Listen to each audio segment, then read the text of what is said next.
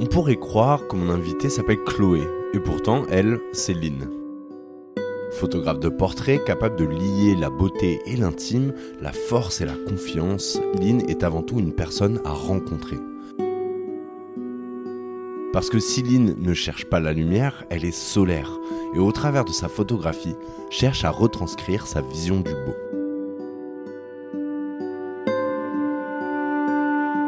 Ses clients disent d'elle qu'elle est devenue leur amie, et ces deux heures passées avec elle m'ont fait comprendre ce qu'elle disait. Alors je vous souhaite de passer un aussi bon moment que moi en écoutant cet épisode. Magnifique. Là, ça y est, j'ai le track qui tombe. monte. T'as le track qui monte? Un peu, un peu, mais bon, ça va. Enfin, c'est de bon track. Genre, je suis contente d'être là et juste, euh, j'ai pas l'habitude. C'est pas un exercice euh, qui est ultra commun pour moi, donc euh, C'est le premier d'une d'une longue série. ouais, peut-être. Bah, franchement, avec plaisir. hein. Alors je vais commencer par une toute première question qui va juste nous détendre. Mhm. Comment ça va vraiment Franchement, je pense que euh, j'ai jamais été aussi bien de ma vie, que ce soit sur euh, plan personnel, plan professionnel, comment j'évolue, etc. Je suis trop contente. Donc euh, ça va super bien et je trouve que du coup c'est chouette que je débarque et que je raconte ma vie un peu dans ce contexte-là parce que je pense que je peux véhiculer des choses sympas et voilà. Ok, alors pourquoi ça va si bien que ça? Ça va si bien parce que euh, déjà je prends le recul pour apprécier les choses que j'ai construites, choses que je ne faisais pas forcément avant. Donc on est toujours dans cette euh, boulimie, cette quête de plus en plus. euh, je veux toujours mieux, toujours plus. Et en fait, je me suis rendu compte qu'on prenait très peu de temps pour se dire en fait c'est cool tout ce que j'ai fait. Je suis fière de moi, etc.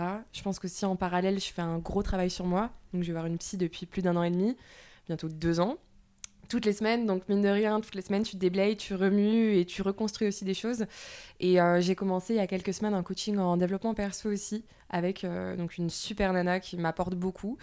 Et euh, donc voilà, je pense que tout est aligné, tout est réuni pour que ça aille bien. En tout cas, je, j'ai vraiment cette volonté d'être heureuse, d'être épanouie et alignée dans ce que je fais, que ce soit dans ma vie perso ou ma vie pro. Donc euh, voilà. Trop bien, je vais rebondir tout de suite euh, là-dessus. Il y a, dans les milieux euh, artistiques, en tout cas dans les métiers créatifs, comme tu dis, il y a énormément de remises en question. Ouais. Euh, et je sais plus quel photographe ou quel créatif en tout cas disait Everyone should go see a therapist.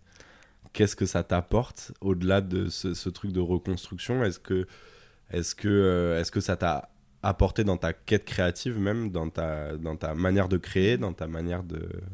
Grave.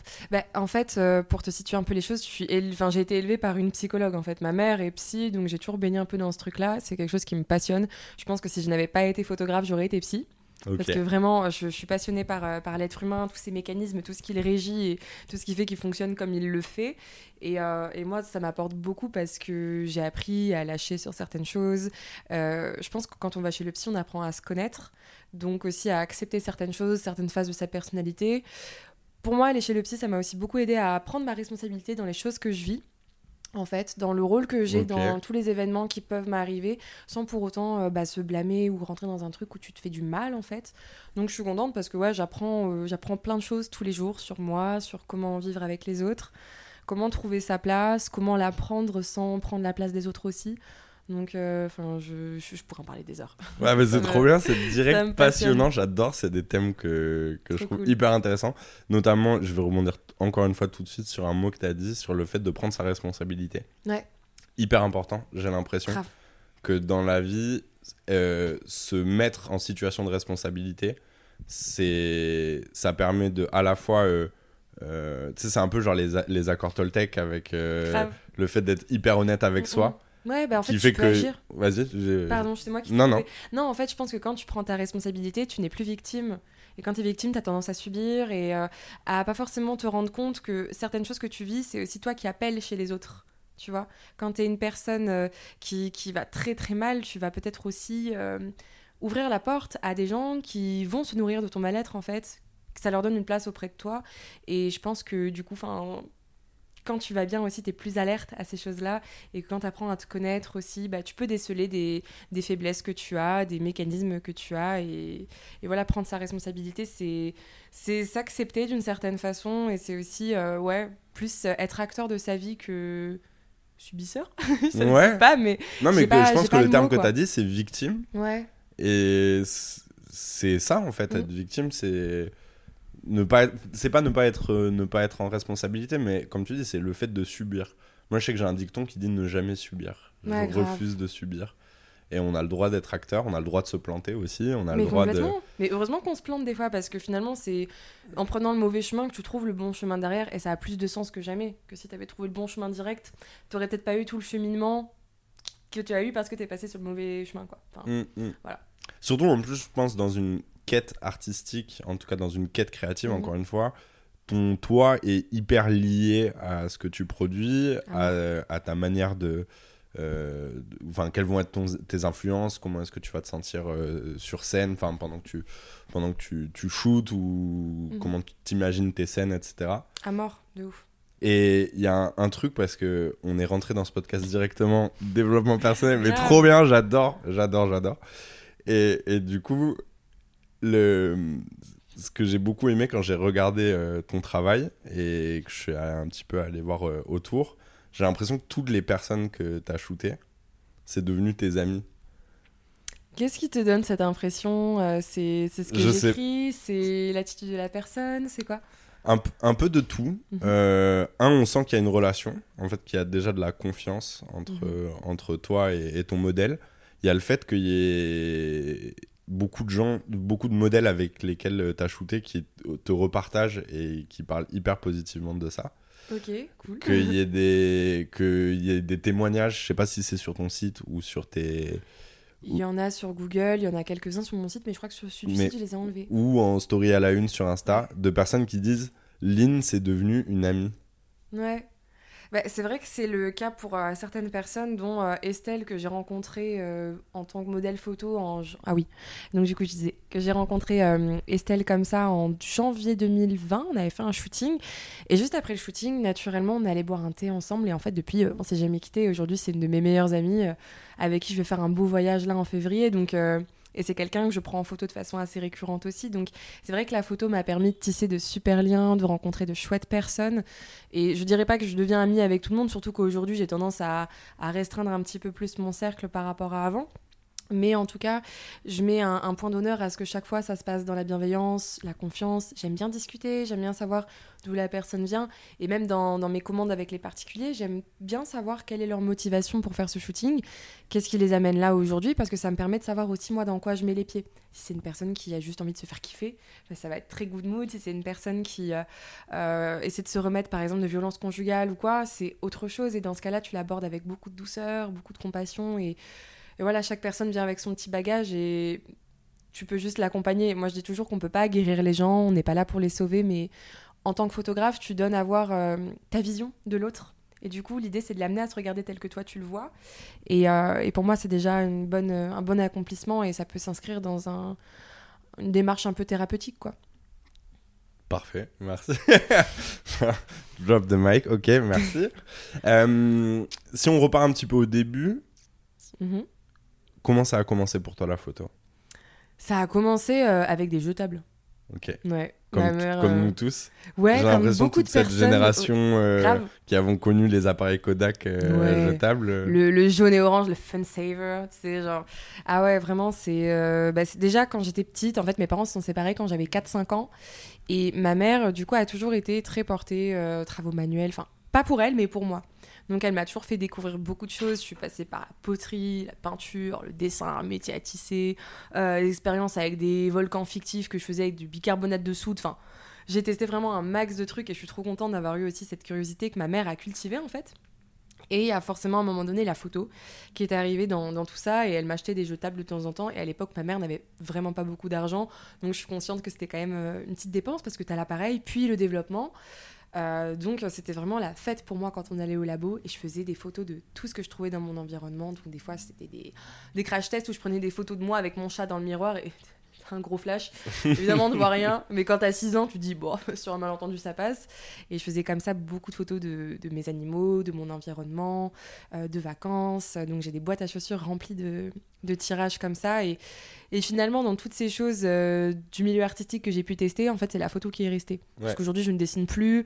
Euh, je pourrais refaire de la poterie avec, volon... enfin, avec plaisir, volontiers, dans un atelier, mais qui m'anime et qui me fait vibrer comme ça, il n'y a que la photo qui, qui me procure cette sensation. T'avais déjà cette, euh, euh, cette envie de, au travers de la photo, c'était l'idée, c'était plutôt de préserver des moments où tu étais déjà dans la construction, tu travaillais déjà ton cadre, tu essayais de te dire ah mais ça, ça irait bien avec ça. Est-ce que tu vois, est-ce que tu composais, est-ce que tu cherchais à sauvegarder des moments?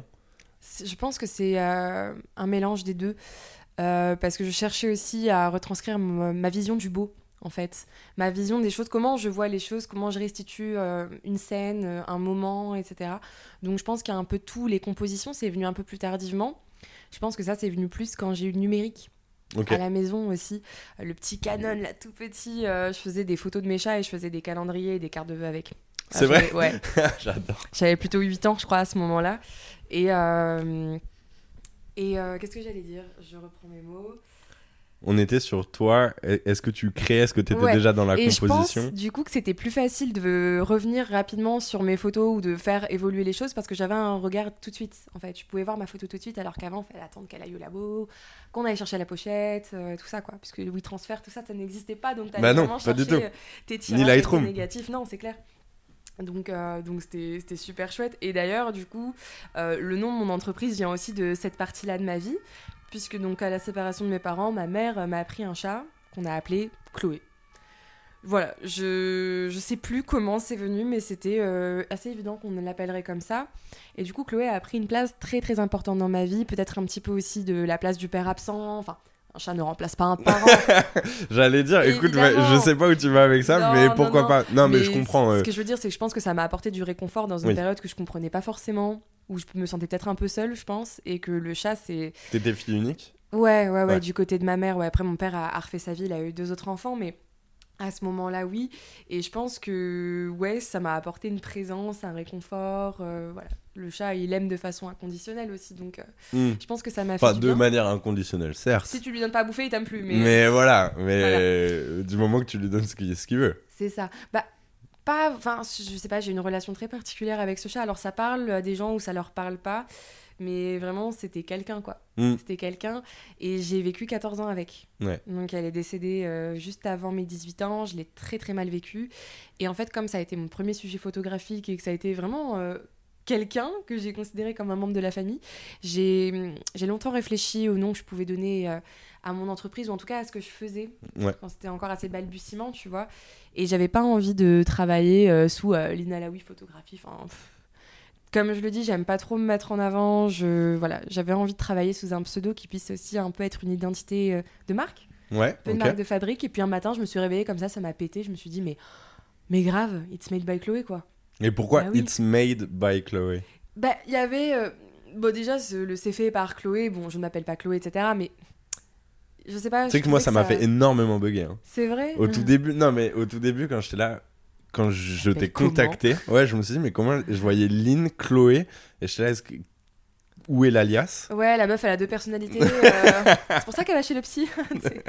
non, en fait, euh, je sais pas, ça me paraissait être un enchaînement assez esthétique. Euh, j'avais pas envie de mettre Chloé photographie, je trouvais ça. Enfin, en fait, je voulais pas qu'il y ait le mot photographie dans mon nom déjà. Je voulais vraiment créer une identité de marque, et puis en fait, c'est j'ai fait ça et puis il y en a qui m'ont dit oh tu vas te lasser et puis bon bah ça fait plus de 4 ans que j'ai ce nom là et que je m'en lasse pas du tout et qu'au contraire ça prend du sens euh, jour après jour. Donc euh, donc ouais voilà c'était pour la petite histoire parce qu'on m'appelle beaucoup euh, Chloé. Donc bon moi je me vexe pas du tout enfin je bah maintenant t'es un peu obligé bah, c'est un peu le jeu quoi. Tu choisis un pseudo qui n'est pas ton prénom et je sais qu'aujourd'hui on est des méga flemmards on lit pas les bios des gens on, on, se renseigne pas forcément et du coup bah tu vas te mettre avec Chloé bah, la meuf elle s'appelle forcément Chloé ah oui, oui. Mais non Et non Georges Sand, l'écrivaine, elle ne s'appelait pas Georges. C'est vrai. Je sais plus comment elle s'appelait d'ailleurs, mais je sais en tout cas qu'elle ne s'appelait pas Georges Sand.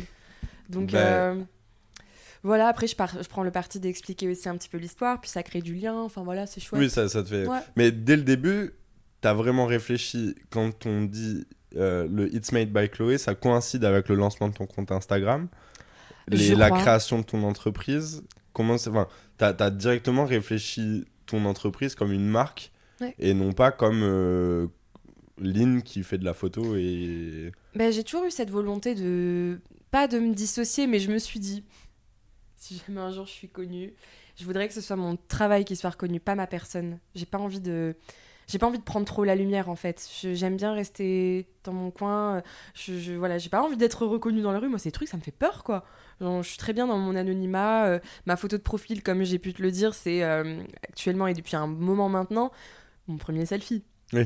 Au jetable, comme ça, sous la Tour Eiffel. Enfin, où j'ai un double menton. Enfin bref, euh, c'est une photo qui est tellement drôle et qui et je pense qu'il traduit tellement ma relation que j'ai en fait avec la photo, son ancienneté, son côté découverte, son côté amusant, etc. Donc, euh, donc ouais, j'ai cette photo-là. Donc en fait, les gens savent très peu à quoi je ressemble. Ouais. Je me montre, euh, je me montre relativement peu en story. Je parle très peu face cam parce que j'ai- j'aime pas ça. Puis On Si en parlait aussi, raconter, euh, tu utilises toujours un filtre. ouais. C'est-à-dire qu'on sait pas à quoi tu ressembles, finalement. Ouais, ouais, c'est ça. Je, je sais pas, j'ai pas forcément besoin. En fait, je pense que ça n'entre pas en jeu dans ce que je fais. Mm. En fait. Voilà, je pense que la personne, comme on fait de la photo avec son cœur, avec ses tripes, en fait, oui, ça entre en jeu, mais ce à quoi je ressemble, on s'en fout, quoi. Enfin, je suis là pour prendre en photo les gens, pas pour être prise en photo aussi. Donc, si tu veux, j'avais un peu ce rapport à l'image aussi, où je me suis longtemps fait la guerre, je me trouvais moche, il y a toujours un truc qui va pas, etc. Hyper intéressant, mais comment dire, il y a une sorte de paradoxe avec le fait de réfléchir son nom Mm. immédiatement comme une marque, Ouais. tu vois, alors que tu aurais pu t'appeler euh, bah, Lina Laoui et Lina Laoui euh, ne se met pas en avant, enfin, c'est, elle, est, Ouais. elle est pas le sujet. Ben, je pense aussi. euh, je mais ça suis- permet de mettre une distance, hein, ouais, un c'est pseudo. ça. Ouais, puis après, il y a un autre facteur euh, ultra personnel, mais euh, dont je peux parler, c'est que je suis euh, plus du tout en contact avec mon père aujourd'hui et que j'ai du coup fait un rejet total de son nom de famille aussi. Ok. Donc je pense que ça, ça joue beaucoup dans le fait que j'ai pas du tout envie de, de mettre en avant ben, mon nom, en fait, tout simplement. Et ça coïncide aussi avec mon envie de, voilà, de faire mes photos sans forcément me mettre en avant moi en tant que personne. J'ai pas envie d'être une personnalité, quoi. Enfin, je, je sais pas. Mais j'ai l'impression que c'est un truc qui est assez récurrent en fait dans, chez les photographes. Ah ouais? Euh, moi, du coup, dans mes bureaux, je les partage avec euh, d'autres photographes de mode euh, que je peux citer. hein. Mhm. Il y a Thomas Chenet, Thomas Lenné et Julien Lénard, qui sont trois gros photographes de mode qui bossent avec Chanel, avec, tu vois, avec Harper Bazaar et compagnie. Donc, c'est vraiment la crème de la crème. Ouais, je vois. Et, et eux, par exemple, m'ont toujours dit non pour venir sur ce podcast, par exemple. Parce qu'ils m'ont dit, tous, ils m'ont dit, je, je- j'ai rien à foutre sur un podcast à expliquer euh, pourquoi je fais de la photo et mon rapport à la photo, etc. Ça, ne, Mhm. ça ne compte pas. Ça, ça, ça- Ok. ça- ça me gêne. euh, voilà. Et c'est, alors que c'est des gars qui produisent des images euh, ouf. Mhm. Et, euh, et ouais, c'est marrant ce- ce- ces ces discussions qu'on a autour de ça, parce que moi je force, hein. Mhm. je veux les avoir un moment euh, dans ce podcast. Ouais, mais parce qu'il y, a- il y a un contraste aussi entre les gens, comment ils vivent les choses, comment ils ont envie d'en parler, c'est un peu propre à chacun. Puis la photo, pour moi, c'est tellement euh, subjectif, c'est tellement personnel que tout le monde n'est pas apte ou à l'aise d'en parler. De voilà, je- chez certains, ça fait écho à des choses euh, qu'ils n'ont pas envie d'évoquer ou de partager Ouais. avec euh, d'autres personnes. C'est très personnel et c'est quelque chose qui peut changer. Moi, comme je t'ai dit, si tu me l'avais proposé il y a un an, je t'aurais dit non direct Mm. parce que j'étais pas euh, dans un mindset propice à parler de moi, à raconter mon histoire, mon parcours, euh, ce qui me caractérise, etc. Donc, Alors qu'est-ce qui a changé? Pourquoi maintenant, quand je te propose, là tu te dis oui, et même au-delà de oui, c'est. Enfin, quand, je quand on s'est contacté, tu Mhm. m'as pas dit oui, en gros je te rends une faveur, c'était un grand oui. euh, bah ouais. J'ai envie de. j'ai des choses à dire et j'ai envie de les dire et. Bah parce qu'entre temps j'ai évolué, je vais mieux aussi que Mm. l'année dernière par exemple où euh, c'était pas du tout une période où j'aurais eu envie de parler de tout ça. Aujourd'hui ça va bien, genre je voilà j'ai une bonne énergie et je me dis bah tant Ça se ressent en tout cas. faut voilà ça se cultive, c'est quelque chose qui, qui s'alimente, qui se nourrit et, Mm. et voilà je pense que c'est vraiment une question de moment, une question de comment tu te sens et comme je me sens euh, relativement bien bah go quoi. Trop Voilà. bien. Tu découvres la photo, tu continues à faire de la photo, tu... à quel moment est-ce que tu commences à te dire, en fait, je veux que la photo, ça occupe une place euh, centrale dans ma vie et euh, voir euh, que j'en fasse mon métier? Euh, pour moi, je pense que ça s'est joué au lycée. Au lycée, j'avais de très bons résultats, etc. Et mes profs, ils me destinaient aux classes préparatoires aux grandes écoles, Sciences Po, bref, que des trucs qui me faisaient chier, qui m'intéressaient pas. Et vraiment, enfin, j'ai toujours été assez studieuse et j'ai bien bossé. Enfin, j'ai sauté une classe, etc.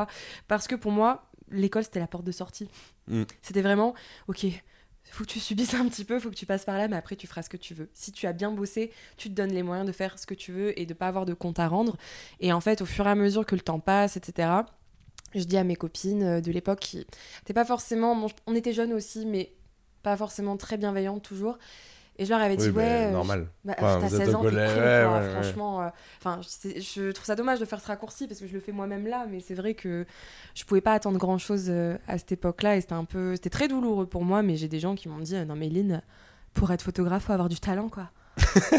c'est horrible. L'air de dire, euh, tu dis que j'ai pas de talent ou, ou j'ai mal entendu. Et du coup, c'est un peu difficile parce que tu es dans une période où tu as, besoin beaucoup de l'approbation des autres, Mm. t'as pas confiance en toi, tu te construis. Moi, je suis dans une période euh, ultra sombre aussi niveau famille. Enfin, oh. bref, le seul truc qui te fait du bien, tu t'y raccroches, puis on te dit en fait que t'es même pas bon là-dedans. Enfin, c'est c'est une horreur quoi. Et du coup, euh, j'ai un peu baissé les bras et laissé tomber. Et du coup. euh, ben en fait, à la base, je m'étais dit, je vais quand même essayer de faire un truc artistique, mais un peu plus conventionnel. Je voulais faire un BTS audiovisuel. Ok. Sauf que euh, j'ai été assez mal orientée dans mon lycée. À l'époque, on m'avait dit, ouais, il faut que tu fasses un, euh, une mana, tu sais, mise à niveau Oui, d'art appliqué ouais, et tout, ouais. pour les BTS. Et j'étais là en mode, ah bon Ça me paraît bizarre. Mais ok. Et à l'époque, sur APB, on pouvait postuler. Ah, c'est post-bac. Ouais, ah, mais oui, mission post-bac, ouais. C'était bah, en 2014, j'avais pouvais euh, postuler à seulement 3 manas. Ok. Ouais. Et en plus, il n'y avait pas du tout la thune pour aller dans le privé. Enfin, c'était inenvisageable, quoi. T'as Donc, ça, et mes- toi qui parles de regard, d'approbation du regard des autres. euh, Mm. Enfin, moi, je me souviens que après le bac, les mecs qui faisaient en manat, t'étais là, ouais, ok, frérot. Ouais. Coup, Soit t'avais genre l'artiste, tu savais toute sa vie qu'il avait toujours été artiste et tu te Mm, mm. disais, bon, mais lui, euh, forcément, c'est le truc pour lui. Mais sinon, ça faisait un peu voix pour euh, personne. C'était soit manaz, si t'étais un peu, un peu arty, Mm, mm. et, euh, ou euh, fac de lettres, euh, genre fac de sociaux ou fac de psycho, quoi. Ouais, fac de langue, tout ça. Mm. Mais non, pour le coup, j'ai du coup j'ai demandé mes manas, j'ai mon bac et je découvre que je suis sur liste d'attente partout. Où je crois qu'il y en a une où j'avais été refusée. Et en fait, genre j'ai pété une durite, j'ai démissionné de tous mes vœux. Et je me suis dit bon, j'ai un an à tuer. Qu'est-ce que j'ai envie d'apprendre? Qu'est-ce qui m'intéresse? La meuf sort d'un bac ES, hein, d'accord Mm, mm, nul, mm, nul en maths, mais comme jamais. Genre j'ai eu 5, un truc comme ça, et encore c'était un miracle. Et je me dis tiens, je vais aller en médecine. Ok. Ah ouais. Vraiment J'ai le un an le- à tuer, je vais mettre le truc le plus le dur. plus chiant. Non, mais euh, la meuf qui aime se faire du mal, tu vois. genre. enfin, on est, euh, on est en 2014. À ce moment-là, j'ai 17 ans et quelques mois, même pas. Et du coup, euh, ma mère, elle me dit Bon. Ok, T'es sûr T'es sûr Bon, t'es sûr Ok. Donc, on prend un appartement. Elle m'installe à Montpellier. Donc, je commence la fac et tout. Un mois après mon, em- enfin, mon emménagement, du coup, il y a Chloé, mon chat, qui décède dans mes bras. Donc, euh, un moment très compliqué. Ça m'a fait un peu décrocher des cours, tout ça. Et j'ai quand même, euh, j'ai quand même voulu m'accrocher un petit peu. Et en fait, j'ai eu six semaines pour réviser mes partiels. Et je me suis dit, tiens, bah, je vais me casser à Paris. Très bonne Je idée. vais aller une semaine chez une de mes copines du lycée qui, a- qui était en, en prépa à Paris et tout. Mais tu nourrissais pas d'ambition en fait pour la fac de médecine si tu Non, en fait, par euh, défi, par. euh, Je l'ai fait en me disant, test, tu verras, de toute façon, faut que tu fasses quelque chose, donc va pas trop loin de la maison. Essaie d'apprendre quelque chose qui t'intéresse. À ce compte-là, j'aurais dû aller en fac d'anglais. Mm. Parce que l'anglais m'intéresse euh, vachement plus que, que comment fonctionnent les cellules, euh, machin, ceci, cela. Mais euh, bon, après, je regrette pas parce que ça fait partie de mon chemin. Et en fait, ce qui s'est passé, c'est que en étant à Paris chez ma pote, j'avais ramené mes cahiers et tout. Mais euh, je sortais tout- tous les jours, en fait, faire euh, des photos. Je faisais des photos dans Paris, euh, toute seule. euh, je faisais mon kiff et tout. De la photo de rue. euh, Ouais, je prenais les gens en photo, des lieux. je voilà, j'étais montée dans l'Arc de Triomphe. Enfin, je, je testais des trucs quoi. Et en fait, à cette époque-là, son coloc accueillait aussi sa famille. mhm. Et un soir, euh, petite, euh, petit apéro un peu arrosé et tout, euh, grande conversation avec la famille du coloc qui me dit Méline, qu'est-ce que tu fous quoi? Et moi, j'étais là en mode ben quoi? Mais Je sais pas. Étaient là en mode à me dire non mais regarde enfin comment t'es contente en fait quand tu rentres de ta sortie photo tu nous montres ce que t'as fait tes photos elles sont super belles t'as t'as un truc avec ça qu'est-ce que tu t'emmerdes avec ta fac de médecine? Oh, et là je crois que ça a été une des plus grosses claques que j'ai pris dans ma vie parce que je me suis dit putain mais ils ont raison. Mais un soulagement. ouais à mort. Et je me souviens que genre peut-être deux jours après je rentrais dans le sud et tout je retournais à mon quotidien de merde à Montpellier et, euh, et j'ai pleuré tout le trajet dans le train mais j'ai pleuré de j'ai évacué un truc que j'avoue que je m'avouais pas que je m'autorisais pas à ressentir. J'ai appelé ma mère et maman! Truc un, à peine inaudible enfin un peu inaudible.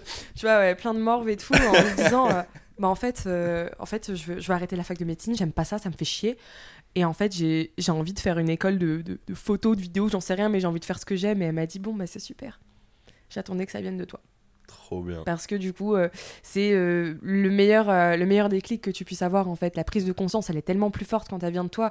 Tout le monde aurait pu me dire non mais Lynn, va en photo, va en photo. C'était pas aussi fort que moi à partir Mm. du moment où j'ai décidé que c'était ma vérité, ma réalité et tout.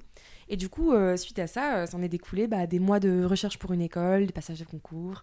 Puis j'ai eu mon concours à mon école. euh, Du coup, j'ai fait trois IS. T'étais à Montpellier? Euh, non, j'étais rentrée vivre chez ma mère à Avignon, du coup, à ce moment-là parce que ça servait plus à rien que je prenne un appartement et tout. Mais du coup, de janvier à septembre, du coup 2015, j'ai bossé pour payer ma première année d'études et tout. J'étais ultra déter. Et ma mère m'a. Ça y est, t'avais un objectif, tu savais où t'allais. c'est ça, et c'est à ce moment-là que je me suis dit, ouais, en fait, j'ai envie de vivre de ça, et je pense que j'en ai les capacités, et j'en ai l'envie, et je vais me donner les moyens dans tous les cas, parce que, en fait, j'ai j'ai beau essayer, il n'y a rien d'autre qui me rendra heureuse. En fait, j'ai fait le constat que si euh, je faisais des études plus conventionnelles, je jette pas la pierre, hein, il en faut vraiment pour toutes les personnalités, mais moi, tu me fous dans un truc de comptabilité, mais euh, au bout de deux semaines, je me suis tiré une balle, quoi. Enfin, Hmm. Bon, après, là, Voilà. t'as pris vraiment le, Ouais. le, le pire truc. pour mon comptable qui est une crème en plus, mais, mais franchement, euh, je, je, je me voyais pas faire autre chose. C'était impossible. Je sais que j'aurais été très malheureuse. Donc ça, pour moi, c'était aussi un, un élément déterminant. Et comme j'ai été élevée aussi par une indépendante, pour moi, c'était pas euh, quelque chose de précaire ou d'impossible. Ou je me suis dit, je peux le faire. Mm. Je, franchement, je peux. Donc euh, c'est une très longue histoire, mais je pense que, enfin, chez moi en tout cas, j'adore raconter le contexte. Et qu'est-ce qui a amené à ça Parce qu'aujourd'hui, c'est vraiment euh, d'être passé par toutes ces choses-là. C'est pour ça que je te disais qu'il n'y a pas de mauvais chemin. Hmm. Parce qu'en Ah, soi, euh. Montpellier, ça a quand même coûté de l'argent à ma mère. Enfin, un emménagement, des frais d'agence, nanani, nanana. On n'a jamais tenu rigueur, quoi. Mm. Alors que pourtant, on est loin de rouler sur l'or et d'être euh, quand même très à l'aise financièrement. Donc, enfin, je la remercie de m'avoir laissé vivre ça comme je l'ai vécu parce que ça m'a provoqué ce... cet énorme déclic. Ce que, ce que tu dis, ça, ça appelle un- une notion, je trouve, de vie, en fait, qui est que tu connectes toujours les points après coup. À mort. Et en fait, quand tu. Quand, surtout quand t'es bien dans ta vie, hein, quand même, ça marche mieux. Mais quand tu connectes les points euh, de tout ce que t'as fait avant, tu te dis, mais en fait, c'était juste mon chemin. Grave. Et, et tous les choix que j'ai faits, tout ce qui m'est arrivé, je suis en responsabilité, encore une fois, Ouais. de, de ce qui m'est arrivé. Et c'est ce qui m'amène aujourd'hui à là où je suis.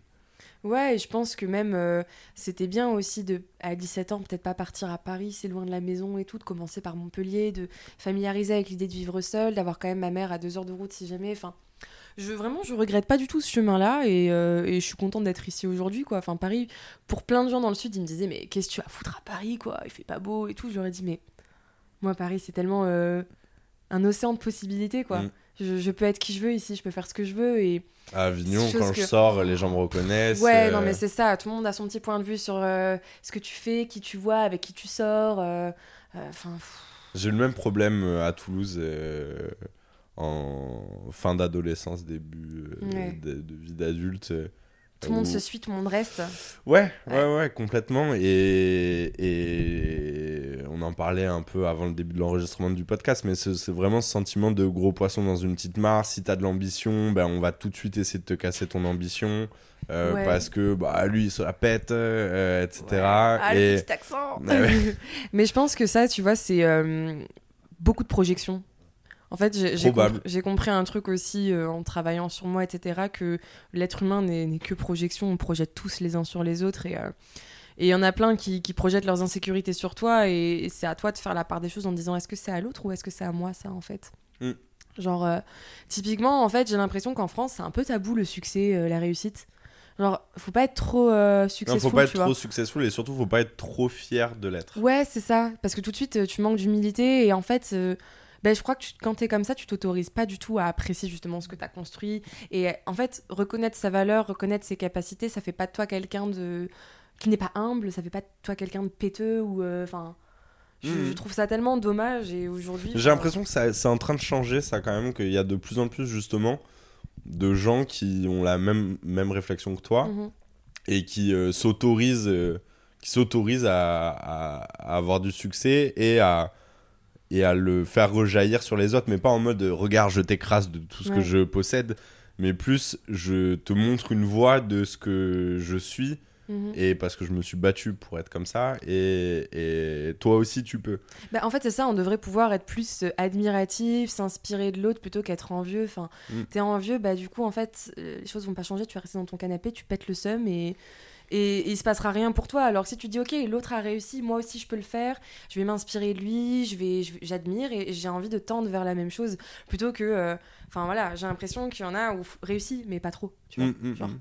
Ouais, il y a reste, ça, un peu, je reste pense. un peu dans la merde comme ça euh, t'es toujours accessible alors que même si tu réussis enfin tu tu il y a des gens qui face à la réussite deviennent d'autres personnes et n'arrivent plus à être simplement elles-mêmes et ça bah ça leur appartient moi je pense que je changerai pas et je ne veux pas changer donc je pense que enfin je veux évoluer mais je veux garder mon essence j'ai envie de rester la personne que je suis et de pas euh, je sais pas si un jour je me retrouve à faire des covers de machin ceci cela je bah ce sera toujours Lynn qui traîne en pyjama chez elle quoi enfin Mm. voilà voilà un peu comment je vois les choses Ok. Tu fais cette école de cinéma, 3IS, ouais. Et là tu te projettes, euh, tu, tu restes avec cette idée en tête de la photo ou tu ou là tu te dis, euh, tu te dis ah le ciné quand même c'est pas mal. Et d'ailleurs qu'est-ce que tu as appris de cette école de cinéma, en tout cas d'audiovisuel, qui t'a vraiment servi sur la partie photo? Euh, au moment où je rentre à l'école, j'y rentre en fait. euh, je choisis cette école de cinéma parce que je ne veux pas faire une école de photo par peur d'être formatée. euh, Mm. je- tu vois, tout ce qui était studio, flash et tout, moi j'étais en mode oh non merci. Moi c'est la lumière naturelle qui me drive et tout, donc ça, ça m'intéresse Ça c'est un grand classique. Ouais, grave. On pourrait presque faire Tu des t'es mis mêmes avec ça. un hein. petit peu au- justement au flash, Ouais. au studio. Bah et tout ouais, par nécessité aussi pour certains jobs et tout. Donc ouais, ouais. Et puis finalement, j'y prends du plaisir aussi, mais je sais que je suis jamais autant créative que quand j'ai une belle lumière nat, voilà, avec laquelle je m'amuse et qui, qui me fait chercher mes cadres, mes compos, etc. Mais pour le coup, enfin, je, je rentre dans cette école et je pense que je me fais plus driver du coup par ma peur à ce moment-là, qui est de euh, fais une école de ciné, comme ça tu rajoutes une corde à ton arc et t'as deux fois plus de chances de travailler. Tu vois. Mm. Parce que je savais qu'en photo, bon, je maîtrisais déjà tout ce qui était réglage depuis. bah, je suis rentrée à l'école en 2015, je faisais de la photo depuis 2011. Mm. De façon très, très récurrente euh, avec mon boîtier, etc. Donc, je m'étais dit, ouais, fais ce, ce choix-là stratégique et tout. Et, euh, et je pense que je réalisais pas trop euh, bah, la réalité des métiers du cinéma, en fait, quand je suis rentrée dans cette école. Parce que moi, dans ma tête, euh, je sors de l'école, euh, c'était cadreur. En fait, non. Non, Mm. non. Mm. En fait, maintenant, déjà, c'est le chef-op qui cadre. Ça, quand tu le sais pas, tu arrives, tu es en mode Ah, ok. et puis surtout, tu dois passer par des années et des années d'assistanat avant de pouvoir avoir une place, en fait, de pouvoir toucher une caméra. Et moi, je me suis rendu compte que ça a nourri une frustration chez moi, que je trouvais pas ma place sur les plateaux. En plus, c'est une période de ma vie où j'étais assez effacée, donc les grandes gueules avaient tendance à me bouffer un peu. Et euh, j'avais beaucoup de mal à me mettre en avant, beaucoup de mal à prendre le lead, à faire des choses, etc. Donc je m'effaçais quand même pas mal. Et disons que, bon, j'ai pas forcément toujours bien vécu mes études, mais j'ai appris énormément déjà sur ce que je voulais pas. Mm. Sur le fait que je préférais bosser seule que bosser en équipe. Même si de temps en temps j'adore bosser en équipe, bah, j'aime bien, euh, en fait, je cultive à mort mon indépendance. Et puis j'aime bien, si un truc qui est mal fait, bah, je m'en prends qu'à moi-même, quoi. Ouais, toujours cas. le- ce- cette notion de responsabilité. euh. Ouais, c'est ça, c'est ça. Puis je suis quelqu'un de Non, mais ça peut être très et- dur en plus de voilà d'en vouloir à d'autres. euh, Ouais, parce que envie- finalement, c'est toi qui as mal exprimé ton, ton besoin. Mm, mm. J'ai j'ai pas envie de nourrir ces sentiments-là à mon égard, etc. Et, euh, et du coup, moi, je dirais que l'école de cinéma, ça m'a appris, euh, bon, déjà en termes de gestion de la lumière. Ça te donne plein d'idées euh, sur ma façon de composer mes cadres, qu'est-ce que je raconte. J'ai eu un prof très très exigeant qui n'a pas toujours été tendre avec nous, mais qui nous a appris beaucoup de choses.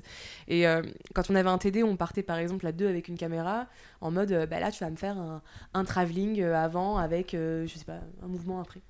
Et on revenait en classe, on donnait les cartes, ils mettaient sur la télé. Ça c'est de la merde. Qu'est-ce que tu racontes? C'est quoi cette hauteur de caméra de merde? Et cet axe? Et machin? Et toi t'es là en mode tu te fais assaillir, mais en même temps, tu... c'est hyper pertinent ce qu'il te raconte. Et du coup, maintenant, c'est vrai que dans ma façon de composer, je me pose toujours cette question. Quel est mon sujet? Qu'est-ce que, comment je veux donner à voir ça? Où est-ce que je veux que le regard aille en premier? Est-ce que je j'ai pas trop d'air, pas trop de vide ici Ok, je vais rééquilibrer mon cadre, machin. Enfin, j'adore. Mm, mm, Enfin, mm, je m'amuse trop, quoi. mm. Et, en- et ce qu'il a fait, ce, ce prof, bon, je pense que tu as aussi la, la manière, Mhm. mais tu vois, c'est un, un concept que euh, dans ma boîte et même dans ma vie maintenant, j'essaie de développer le plus. Mhm. Moi, j'appelle ça la brutale honesty. Ouais. Après, tu peux appeler ça cut the crap, tu peux appeler ça euh, comme tu veux. Mais Mm. c'est le fait d'être capable de dire et recevoir des, con- des, des retours hyper honnêtes et hyper bruts et Mhm. qui sont pas là pour dire euh, tout va bien et, Ouais. et tout ça. Et, mais en fait, si tu fous ton ego un peu de côté, ça te permet tellement de progresser. Grave, en fait, faut juste pas en faire une affaire personnelle, faut Ouais. juste pas te dire on m'attaque. Non. Faut séparer l'homme on- de l'artiste. Ouais, non, non, non, non, non, parce que du coup, l'homme, euh, l'homme que ça m'évoque, en fait, c'est Polanski, et Polanski, pour moi, euh, je jette, même si c'est film, machin, je jette. Juste, oh, la, perso- la personne est abjecte, donc voilà. Mais euh, non, je, je trouvais ça bien parce qu'en fait, juste, on, ce n'est pas toi qu'on critique, c'est une vidéo de 3 minutes que t'as fait. Mm. Genre, qui ne te représente pas. C'est. Souvent, enfin, des fois, même quand on poste sur Instagram, on a l'impression qu'on joue notre vie, mais en fait, si la photo elle est pas appréciée, c'est pas ton travail qui est pas apprécié, c'est juste une photo qui a moins parlé à ton audience. Et... Qui est peut-être pas posté au bon endroit. ouais, qui puis voilà, de- algorithme douteux euh, qui fait un peu euh, ce qu'il veut, enfin voilà. Et même, tu peux avoir fait une photo euh, en deçà de, des attentes de ton audience. Euh, tu, peux, tu peux rater ton coup. Et en fait, ça a jamais tué personne. Non, Personne joue sa carrière sur une photo et no- encore plus sur les réseaux sociaux. Euh, et, je, et je pense que ça, ça va nous permettre d'introduire assez vite euh, ce thème-là, le thème Mhm. des réseaux. Euh, quelle place ça a eu pour toi dans le développement de ta carrière? Est-ce que c'est ça a vraiment été un Instagram notamment parce que tu as quand même une jolie communauté sur Instagram? Mhm. Est-ce que c'est ça qui t'a permis de te lancer ou c'est le fait de devenir photographe pro et est-ce que c'est les projets qui ont nourri ton compte ou c'est ton compte qui a qui t'a donné envie de créer des projets et euh, et que le fait d'avoir euh, X milliers d'abonnés euh, t'a ouvert des portes que t'aurais pas eu euh, autrement? Je pense qu'il y a un peu tout. Euh, les posts les plus vieux, si tu scrolles mon Insta, c'est des posts de 2016. Donc, que je faisais à l'époque où j'étais encore étudiante, puisque je suis sortie de l'école en, en 2018. Et euh, pour le coup, euh, je prenais en photo toujours mes amis, etc. Je me suis dit, bon, l'idée, en fait, c'est qu'Instagram, on a une chance inouïe, en fait, aujourd'hui, d'avoir un- quand même une plateforme gratuite sur laquelle on peut montrer notre travail à des milliers de personnes, on peut échanger, on peut commenter, on peut rentrer en contact. Enfin, c'est génial, quoi. Donc, moi, j'ai utilisé ça On en peut bah, s'inspirer en plus. Ouais, c'est ça. Après, moi, j'évite. j'ai- J'aime pas trop euh, m'inspirer des autres, mais ça, je pourrais Ok. t'expliquer un peu plus tard pourquoi. Mais, euh, mais ouais, sur Insta, je postais mes photos comme ça en n'ayant pas trop d'attente. Puis ça commence à prendre un petit peu. Puis, euh, puis voilà, quand naturellement euh, j'ai voulu en faire mon taf, bah, j'avais pas une grosse communauté. Je crois que j'ai passé les 1000 abonnés en janvier 2020, un truc comme ça. Ah ouais. Ouais. Et ouais. après ça s'est accéléré. Après, un peu une fois un- que tu passes les 1000, et puis tu vas vers les 10 000, et puis ça monte un peu. Maintenant, je stagne parce qu'en fait, j'en ai plus rien à foutre des réseaux sociaux, Ouais, honnêtement. Mais euh, c'est vrai que ça m'a bien aidé dans une période où bah, tu as besoin de montrer ton travail. C'est l'année 2019 déjà où j'ai lancé ma micro-entreprise, c'était déjà beaucoup plus simple parce qu'il n'y avait pas encore toutes ces histoires de d'algorithmes chiants, etc. Donc le travail était beaucoup plus mis en avant et tout. Donc euh, donc c'est chouette. Je pense qu'aussi le fait d'être présente sur Instagram, ça a fait connaître mon travail, ça m'a donné des opportunités. Mais comme je dis souvent, euh, en tant qu'entrepreneur, on fait tous beaucoup l'erreur de n'avoir qu'un seul canal d'acquisition de Ouais. clientèle et qu'on se focus tous sur Instagram. Ouais. Ah mais justement, j'ai changé maintenant. avoir une liste mail. Ouais ouais, mais franchement maintenant je même je dis aux gens contactez-moi par mail, les DM ça me Oh, ça me Ah ouais? ça m'angoisse, ouais. Ok. Ouais, sur sollicitation constante, à des heures impossibles, les mails, au pire, j'ai pas de notif sur mon téléphone, tu vois, je vais juste dans l'application et et puis au moins t'as une trace, etc. C'est plus carré, tu peux envoyer des pièces, faire des pièces jointes et tout. Euh, donc euh, non, je suis contente de ne pas avoir que ce canal-là et en fait j'ai même pas commencé à bosser grâce à Instagram. Ok. Mais j'ai toujours Comment fait du coup beaucoup... t'as commencé Ben, je m'étais inscrite sur des plateformes genre euh, Miro à l'époque, Ok. qui je crois n'existe plus aujourd'hui. Je crois que ça que existe parce que ah ouais? Ah ouais, bah en tout Parce cas je sais tu que leur branche mariage, ça a coulé. Ouais, eux, le, le but de Miro, parce que c'était considéré, c'était dans le. Alors, parce que moi, je viens à la base un petit peu du monde de la Startup Nation. Ouais. Euh, du coup, ils étaient incubés à Station F et ils faisaient partie des euh, 40. C'était un classement des 40 startups euh, les plus prometteuses, euh, Ouais. 40 futures licornes françaises. Et il y avait. Pardon. Miro. Ok. Donc, mais eux, euh, moi j'ai un peu de mal avec le concept. euh, Ouais, bah, je pense que ça permet effectivement, comme tu dis, ça. de se lancer. Bah, mais c'est pas viable long terme et ça, ça, ça enlève tellement de valeur à ton travail et ça standardise tellement l'offre. Mm, mm. Bah, c'est euh, comme ils détestent qu'on le dise, c'est une ubérisation de la photo en fait. Oui. Et, euh, et bon, moi j'étais chez eux, j'étais j'étais sur Malte, euh, Willens aussi, je sais pas s'ils existent toujours. Et en fait, euh, je pense que ma première année, mais si tu regardes les heures de mise à jour de mon site sur WordPress que j'ai commencé à faire toute seule, une horreur, ne faites pas ça. bon, en vrai, hein, quand tu débutes, c'est normal, tu fais un maximum de choses tout seul parce que t'as pas encore la trésorerie, tu peux pas investir, etc. Mais des heures de mise à jour 3 à 4 heures du mat. Je Mm. dormais pas la nuit, quoi. Je bossais, puis je me relevais à 11 heures et je rebossais jusqu'à euh, pas d'heure. Et je sais que la première année, j'ai investi énormément de temps, mais c'est un temps que j'avais envie d'investir. J'avais tellement cette envie que ça ressemble à ce à quoi je voulais que ça ressemble. Avoir un beau site, euh, des textes travaillés pour vraiment véhiculer ma façon de voir les choses. euh. parce que je trouve que très souvent en photo, on, on se dit ouais, c'est bon, une image vaut mille mots. euh, tu, balances ton, tu balances ton contenu en mode il suffit à lui-même, mais je pense que c'est cool toujours d'expliquer un peu qui tu es. Ça, je l'ai fait sur mon site, mais je le fais pas sur Instagram parce que j'explique. Enfin, j'estime que chaque endroit Mm. a aussi son lot de choses que tu présentes, etc. Donc euh, voilà, je sais plus du tout ce que je racontais. Je... J'ai, en fait, j'ai on est- en arborescence, donc euh, tu vois, je Ouais. pense à un truc qui m'amène à un truc et tout, c'est dur de me Ouais, c'est, mais un peu comme ça que se construit une discussion, donc euh, tant mieux. Euh, non, tout à l'heure, en plus, t'as, t'as parlé d'un truc et tu m'as dit, j'ai rebondi dessus, tu m'as dit, on en parlera après. Ouais. Et là, j'étais en train de me dire, vas-y, relance-la là-dessus. Et là, je me suis dit, mince, c'était quoi des déjà autres. S'inspirer des autres Ouais, bah tu vois, euh, je vois, en fait, aujourd'hui en plus c'est très compliqué la frontière entre je me suis inspirée, j'ai plagié, machin, tout ça. Et euh, j'ai un peu cette sensation que quand, quand tu t'inspires de quelqu'un, tu vois une photo qui te plaît et qu'après tu veux refaire quelque chose à ta sauce, c'est comme quand t'es au collège, là, à côté de ton camarade que tu ziotes un peu, qu'il a trouvé la phrase parfaite pour répondre à la question. Mais démerde-toi pour la reformuler sans avoir, euh, sans faire la même chose. Tu vois ou pas le délire Mhm. Ou Tu ressortir. connais le travail de Austin Kleon? Non. C'est un auteur qui dit euh, genre euh, Genius Still. Et genre, en gros, en fait, je- tu vois, il y, y Ouais. il y a, y a ce côté. En fait, comment dire? C'est marrant, j'en ai parlé euh, dans le podcast avec Lucas Seri, mais je- ce sujet est tellement intéressant, je trouve. Dans tous les cas, c'est quoi que tu fasses dans un métier artistique, dans un travail artistique, dans une créa, il n'y a rien qui, est, qui tombe du ciel et qui est tout d'un coup, paf, ah, j'ai cette idée et euh, elle, elle m'appartient à moi. Ouais. Et en fait, ça part de- du, du travail de ce gars, donc qui s'appelle Austin Kleon, qui avait monté un, un site euh, internet.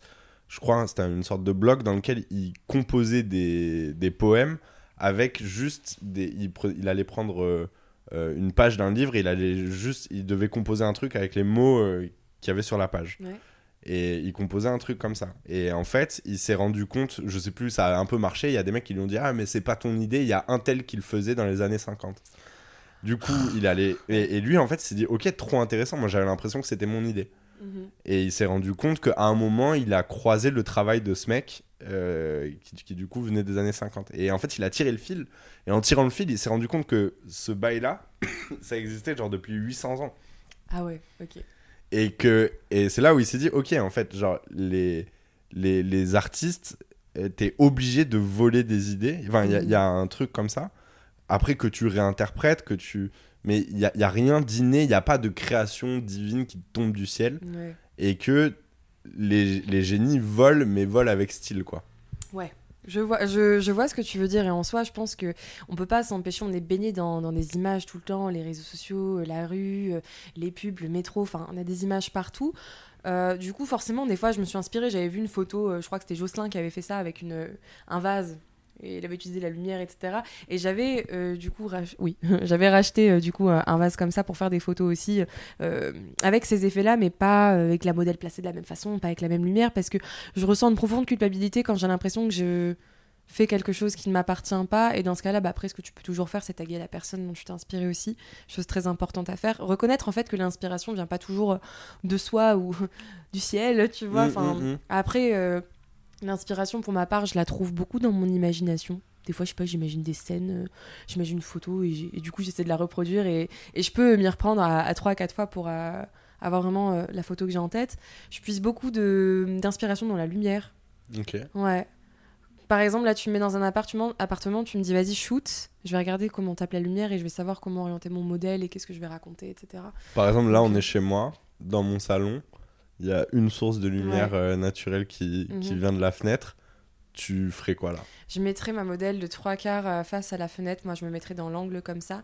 Et du coup, j'aurai un léger clair-obscur. Je sais qu'en tout cas, le mur serait assez sombre derrière et qu'elle prendrait toute la lumière sur la peau. Parce que pour ma part, j'expose toujours la peau. C'est le plus important. Je m'en fous d'avoir un ciel cramé. Bah, si ma peau, elle est bien, je suis contente. Et, euh, et voilà, je pense que j'aurais... Bah, j'ai eu une lumière un peu euh, similaire, un setup comme ça sur euh, une euh, série que j'ai fait avec une modèle qui s'appelle Clarissa Ouais, où je elle est, crois euh, que- je lui ai bouclé les cheveux, elle est face à une fenêtre, euh, elle a le buste dégagé, donc on voit bien les clavicules, elle se pose comme ça. Et ça, c'est une série que j'ai faite vraiment en toute simplicité devant une fenêtre, quoi. En novembre à 17h, un truc comme ça, vraiment avec les derniers rayons de lumière. Donc euh, voilà, des fois, je, trouve des trucs, euh, je me baisse, je fais, j'ai toujours des postures cheloues quand je shoot, euh, je fais des squats, j'ai une jambe comme ça, je suis comme ça, parce que je, je travaille quasiment qu'avec des focales fixes, donc je vais vraiment chercher mon cadre. J'adore ce questionnement que ça apporte, comment tu, tu vas chercher ouais, le, la frame Mm. qui met en valeur ton sujet, qui raconte ton histoire, qui sert le propos, le vêtement s'il y en a un, le décor s'il y en a un intégré aussi. Donc euh, des fois je fais la serpillière, euh, très souvent même. Pourquoi t'as choisi le. Pourquoi tu t'es spécialisé dans le portrait? Pourquoi? Parce que je pense que c'était assez évident en fait. J'aime les gens. Alors pas tous heureusement, mais euh, j'ai- j'aime beaucoup euh, l'être humain en fait. Et je pense que je m'épanouis beaucoup plus parce que quand tu shootes du portrait, tu as une rencontre aussi. Moi j'ai l'accent du sud qui est revenu. Tu as une rencontre. Oh, tu vois, on, on découvre quelqu'un, tu as un petit bout de son histoire, de pourquoi on se croise à ce moment-là aussi dans la vie. Enfin, c'est. Voilà, j'ai- j'aime trop. J'aime trop plus que. Bah voilà, je pense qu'il y a des gens qui sont hyper doués pour faire des photos euh, food, etc. Et je leur laisse la place volontiers. Mm. Parce que c'est pas mon truc. Tu vois, genre. euh, Ça t'a jamais sport. intéressé justement de. euh, tu sais, on a ce truc de. euh, Est-ce qu'on doit euh, euh, se spécialiser et Mm. devenir hyper bon euh, quelque part? Ouais. Est-ce qu'au contraire, on doit un peu butiner à droite à gauche? Pour, euh, pour trouver peut-être que, ce qui nous plaît euh, particulièrement ou tout simplement. euh, Enfin, moi, je sais que par exemple, euh, j'ai jamais su me dire. Euh, euh, toi, j'ai commencé énormément par la photo de rue, mais j'ai adoré le portrait. La photo de produit, je trouve ça trop intéressant. Mhm. Et je sais que moi, je fais partie des, des gens tu sais, qui sont excités par trop de choses différentes. Mhm. Et si je faisais que du portrait, ça me, saoul- ça me saoulerait. Comme tout à l'heure, on, on parlait en off, et peut-être qu'on va en parler après. Du mariage, je, je, je sais pas si j'aimerais faire 40 mariages ou 50 mariages par saison. Ouais. Mais en faire un, j'ai trouvé ça génial. Et je me suis dit, ah, j'aimerais bien en faire un deuxième. Mais de là à me dire, ok, ça c'est mon focus et je vais aller travailler jusqu'au bout avec ce- cette espèce de, de, de sujet de. Il n'y a, pas de ligne d'arrivée. J'aurais jamais fait le, le portrait ultime qui surpasse tous les portraits et qui me fait dire, ok, c'est bon, j'ai fini le jeu. Ouais. Bah, pour moi, euh, ça dépend des gens. Ça dépend euh, si t'es quelqu'un de curieux, si t'es quelqu'un qui aime découvrir des choses, euh, si t'es en quête aussi, si t'es en recherche en fait. Si tu penses que t'es déjà bien dans ce que tu fais, tu, tu vas pas remettre en question ça. Pour ma part, j'ai testé plein de trucs. J'ai essayé un peu de la photo de sport, j'ai fait un peu de food euh, pour dépanner un pote une fois. Et en fait, bah, j'ai bien aimé, mais j'ai bien aimé juste avec lui, tu vois. Mm. C'est un truc que je ne ferai plus. Euh, voilà, le mariage, j'en ai fait. Enfin, j'en fais encore, je- mais j'ai commencé un peu avec ça. Aujourd'hui, je tends à, à quitter ce secteur-là et, et je, je suis très contente d'avoir eu ce parcours et tout. Moi, je pense qu'il faut tester pour savoir Mm. euh, ce qui te convient et puis ce qui te convient à un instant T de ta vie. euh, à l'instant Z, euh, c'est plus la même chose en fait. euh, Complètement d'accord. genre, comme on évolue, nos besoins Et évoluent, pourquoi, nos envies. pourquoi, par exemple, le, portrait, le mariage, maintenant, tu veux quitter, sachant que je suppose que ça marchait bien pour toi, ce- cet aspect business-là, euh, que c'est un... Tu, tu vas sûrement développer là-dessus, mais c'est, ça peut être assez gratifiant comme, euh, comme exercice. Ouais. Et, et comment dire, c'est une saison, donc tu sais que en fait, tu, tu, tu te sors, euh, je sais pas, une vingt, trentaine de mariages euh, dans, dans la saison, ce qui fait beaucoup. Tout. Moi, j'en pas fais, autant. plus, j'en fais plus une vingtaine à l'année. Une vingtaine à l'année. Ah ouais, ouais, ouais. ok, parce bon, que, ça fait sinon- déjà un bon chiffre. Enfin, je pense que sinon, t'es, t'es, t'es une chaussette à la fin. Ah ouais, vraiment. Bah, moi, je prends toujours euh, maintenant, depuis peu de temps, du coup, le mois d'août euh, pour mes congés. Je peux prendre un mariage en août et je coupe mes vacances, etc. Mais c'est vraiment un mois où normalement il se passe pas grand chose. En tout cas, de mon recul, de, de ces déjà trois années passées, à chaque fois, euh, j'ai bien fait de m'arrêter à ce moment-là, donc voilà. Mais je suis désireuse maintenant de, bah, de passer à autre chose. Je pense que j'ai fait mon temps. Je serais toujours ravie d'accompagner quelques couples, mais des gens où on s'est choisi. Tu vois? Où c'est vraiment. On a matché, on veut tes photos, etc. En fait, moi, j'ai tellement un parti pris dans mon identité visuelle que. Enfin. Faut que ça te plaise. Et si ça te plaît pas, il y a tellement d'autres personnes super douées que je peux te recommander, mais juste me demande pas de faire me demande pas de faire autre chose que ce que je fais parce que enfin euh, je sais pas demain tu vas dans un italien tu vas pas lui dire fais-moi un kebab s'il te plaît tu vois genre c'est c'est c'est chelou donc euh, j'ai ce parti pris vraiment maintenant de bosser qu'avec des gens qui euh, à qui mon travail parle parce que sinon je trouve que c'est pas du tout gratifiant en fait justement Et puis, euh, puis voilà, je pense que j'ai envie d'aller vers autre chose, j'ai envie de me spécialiser davantage dans la mode. De ce que j'ai compris, c'est deux secteurs qui sont assez incompatibles. Donc, euh, donc voilà, je en prends un termes d'image, euh, Ouais, je pense. En fait, c'est dommage parce que je pense que le, la photo de mariage, c'est un secteur qui a pas forcément de bonne, euh, bonne publicité. Alors qu'on peut faire de super belles choses, Ouais. vraiment. Quand t'as des Avant couples qui sont euh, investis et tout, enfin. ouais. Avant que tu arrives, j'écoutais euh, l'interview. malheureusement, je me souviens plus du nom, mais d'un photographe de mariage de légende euh, qui a photographié euh, Will Smith, euh, Gwyneth Paltrow, etc. Et qui parlait de, de- de- justement de ça. De, lui, il était jeune dans les années 70 et il a commencé la photo de mariage. Et mhm. en fait, c'était nul de faire de la photo de mariage. Et du coup, lui, il a dit Ok, en fait, moi, je vais aller à l'essence de qu'est-ce que ça veut dire, en fait, qu'est-ce qui se passe vraiment, comment est-ce que je, je photographie l'imperfection euh, parfaite, tu vois, en mode ça doit toujours être le jour où tout se passe bien, où tout Ouais. doit être parfait, finalement, ça se passe jamais parfaitement. Toujours, Et en même temps, c'est quand même, ça reste quand même généralement un super moment. c'est clair.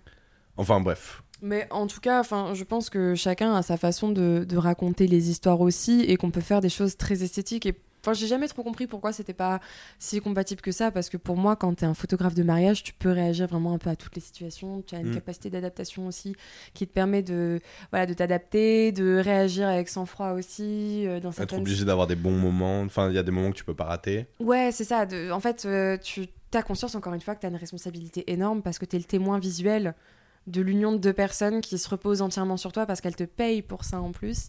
Donc, euh, donc voilà, je pense qu'il y a un truc aussi Mais c'est une un super peu... école aussi, peut-être. grave. Aussi. Ah mais je regrette pas du tout, ça m'a appris plein de choses. euh, à aussi justement ne pas faire une affaire personnelle des comportements des gens parce que sur les mariages, putain mais t'as à boire et à manger quoi. Entre les gens euh, qui te bousculent en disant vous me faites chier avec votre appareil photo, t'es là en mode les gens avec leur téléphone qui estiment qu'ils ont autant le droit Oui. que toi d'être ici. En fait, tu vois, aujourd'hui, je le prends plus personnellement, mais j'ai vraiment plus envie de composer avec ça, en fait. J'ai plus envie, genre... Là, je sais que cet été, j'ai eu de super mariages, etc. Mais je sais que c'est une saison qui m'a beaucoup fatiguée aussi. Et que euh, et qu'aujourd'hui, voilà, j'accompagnerai encore quelques couples de temps en temps, mais ce sera plus du tout une activité euh, que je Mm. gérerai à, Que tu vas développer. Ouais, je souhaite plus la développer. J'avais un abonnement mariage.net et bah là ça y est, je l'ai résilié. Donc je fais ma saison de 2023 et le but aussi c'est de se dire OK, bah 2024, je n'ai rien. Ouais. Donc j'ai un an, Un peu plus d'un an pour construire quelque chose et tout. Donc euh, voilà, à un moment donné, ma mère m'a toujours dit un truc et ça vraiment je je le garde précieusement en mémoire, c'est pour avoir de nouvelles choses, il faut libérer la place. Et il y a une marque avec qui j'ai bossé pendant un moment et, j'arrivais pas à les lâcher. En même temps, j'y trouvais pas complètement mon compte, etc. Et ma mère me disait, Lynn, pour avoir autre chose, il faut que tu les lâches. Il y a rien qui viendra prendre la place si tu la libères pas, en fait. Et c'est vrai, à l'instant où j'ai pris la décision, il s'est passé plein de choses dans les semaines qui ont suivi. Après, on croit ou on croit pas à tout ce qui est loi de l'attraction et tout. Moi, j'y suis à fond là-dedans. Donc, euh, donc voilà, je pense que quand on, on se met dans les bonnes dispositions et qu'on demande, qu'on est vraiment dans, dans cette démarche-là, euh, on peut qu'avoir des retombées. Mm. Mais c'est quelque chose qui voilà, m'est personnel. Après, je, je tends pas à, à faire adhérer tout le monde à ce point de vue non plus. Mais je trouve que c'est intéressant de peut-être des fois considérer les choses par ce biais-là aussi. Hmm. Hmm. Et du coup, pourquoi la mode? Pourquoi la mode? Parce que pour moi, ça réunit un peu tout. Dans la mode, j'adore faire du portrait aussi. Par exemple, tu vois, si tu as du, bijou, etc., tu peux aller chercher un portrait avec une lumière assez stylée. T'intègres aussi ton décor parce que je n'aime pas. Enfin, je fais du portrait serré, mais j'aime aussi beaucoup faire de la photo un peu euh, lifestyle sans tomber dans le truc euh, euh, parisien à Paris, tu vois. Mais j'aime bien intégrer mon décor avec des lignes de fuite précises. J'aime bien faire taper mes angles dans les bords de mon cadre. Enfin, je suis un peu psychorigide aussi, tu vois. Donc, je pense que ça satisfait cette part de moi. Mais j'aime l'idée, en fait, que. le vêtement, au-delà de sa fonction initiale que d'habiller, il peut avoir une fonction esthétique qui peut, euh, voilà, te faire t'évoquer des choses, te faire voyager un petit peu. euh, C'est la recherche du beau, encore une fois. toujours, Ouais. toujours, j'adore, je cherche le beau partout. Ok. Ouais. Chez les gens. Chez les gens, ouais, ça a tendance un peu à me perdre, mais euh, vraiment dans tout ce que je vois et même dans les moments les plus difficiles de ma vie, je me dis bon, t'as vécu ça, c'est ultra chiant, mais t'as appris quelque chose. Et cette chose-là, elle te servira peut-être pour que ça ne t'arrive plus ou pour aborder les choses avec un autre point de vue plus tard. Et ça, pour moi, c'est c'est beau en fait finalement. Même si tu vis des trucs vraiment à chier, t'as toujours quelque chose à T'as toujours des leçons à en tirer. en ouais, grave, grave. Et je pense que c'est qu'on vit mieux les choses aussi quand on leur donne cette place que plutôt quand on est là en mode fais chier, fais chier, euh, je suis. Tu vois. Hmm. J'ai bien aimé, il y a une série que t'as fait où tu où t'as interpellé Jonac. Ouais. Mais alors, t'as écrit autoportrait. Je me suis dit comment elle s'est débrouillée pour foutre ses pattes dehors et, Et du coup, si vous, êtes- vous qui êtes en train d'écouter, vous pouvez aller du coup sur le compte Instagram de, de Lynn. J'ai failli dire Chloé. Ouais, bah, c'est un de mes derniers posts de toute façon parce que je poste plus vu que faut que je refasse tout mon feed et que j'ai la flemme. Ok. J'ai autre chose à faire en fait. Et t'as euh, mis tes jambes par la fenêtre Ouais. en portant des, des chaussures Jonac. ouais. Très, très photo, très parisienne, Ouais. euh, mais qui marche très bien. Et t'as feinté une pub, du coup, t'as mis le logo Jonac et Mm. t'as dit Coucou Jonac, on bosse ensemble. Je dis, non, je crois que je dis Jonac, c'est quand qu'on bosse ensemble, un truc Ouais. comme ça. En fait, euh, en 2020, je crois que c'est au mois d'octobre-novembre, Jonac a sorti une campagne, en fait, où, un appel à candidature qui s'appelait Let Me Be. Et euh, ils demandaient en fait euh, photographe, directeur artistique, modèle, ils recrutaient tout ce beau monde-là pour euh, leur prochaine campagne. Et moi je me suis dit bah on va y aller au culot, mais à ce moment-là je bossais pas encore pour des marques et surtout j'avais pas de portfolio euh, de chaussures, de choses comme ça. Donc je me suis dit tiens j'ai deux paires de Jonac et bah je vais le faire mon portfolio. Et vu que ça tombait pendant le deuxième confinement, bah, j'étais un peu euh, enfermée chez moi. Et dans cette série-là, il y en a une où j'ai les pieds à travers la fenêtre et il y en a une où j'ai les jambes collées contre le mur. Ouais. Donc là, j'avais mis mon A7 III avec euh, la remote, tu sais, sur téléphone. Et euh, j'avais collé mes fesses et mes jambes au mur, j'avais décalé ma pampa avec la... J'ai une super lumière naturelle chez moi, donc ça m'inspire beaucoup. Mais je crois que pour cette série-là, je me suis reprise à deux ou trois fois avant d'avoir vraiment la lumière, l'axe, tout qui me plaisait. Euh, et celle des chaussures, par la fenêtre, euh, j'ai fait un truc que je recommande pas aux gens de faire. Mais j'ai pris un trépied, je l'ai foutu sur le bord de la fenêtre de la chambre de mon coloc. J'ai essayé de sangler un peu le truc vite Ouais. fait comme j'ai pu, mais vraiment, j'aurais- ça aurait eu sa place sur Shitty Riggs, tu vois. Je, je- je regrette de pas avoir fait de backstage parce que des fois j'ai fait des trucs. Oh, mais ne faites pas ça chez vous. Surtout par la fenêtre, euh, ah si ça ouais, se casse non, la mais gueule, j'étais pas euh, T'imagines, c'était le trépied que j'avais cassé et tout. Ah, non, non. Euh, et du coup, bon, euh, j'ai risqué la vie de mon matos, mais tout s'est bien passé. J'ai pas été prise. Sur l'appel à candidature, mais je l'ai pas mal vécu du tout parce que je me suis dit, bah écoute, ça m'aura bien occupé deux semaines. Parce que j'ai travaillé sur ma candidature pendant deux Ah semaines. ouais. Ah ouais, ouais, je leur ai fait un bête de storytelling avec du texte, avec des photos. J'avais fait un truc sur Canva, c'était trop beau.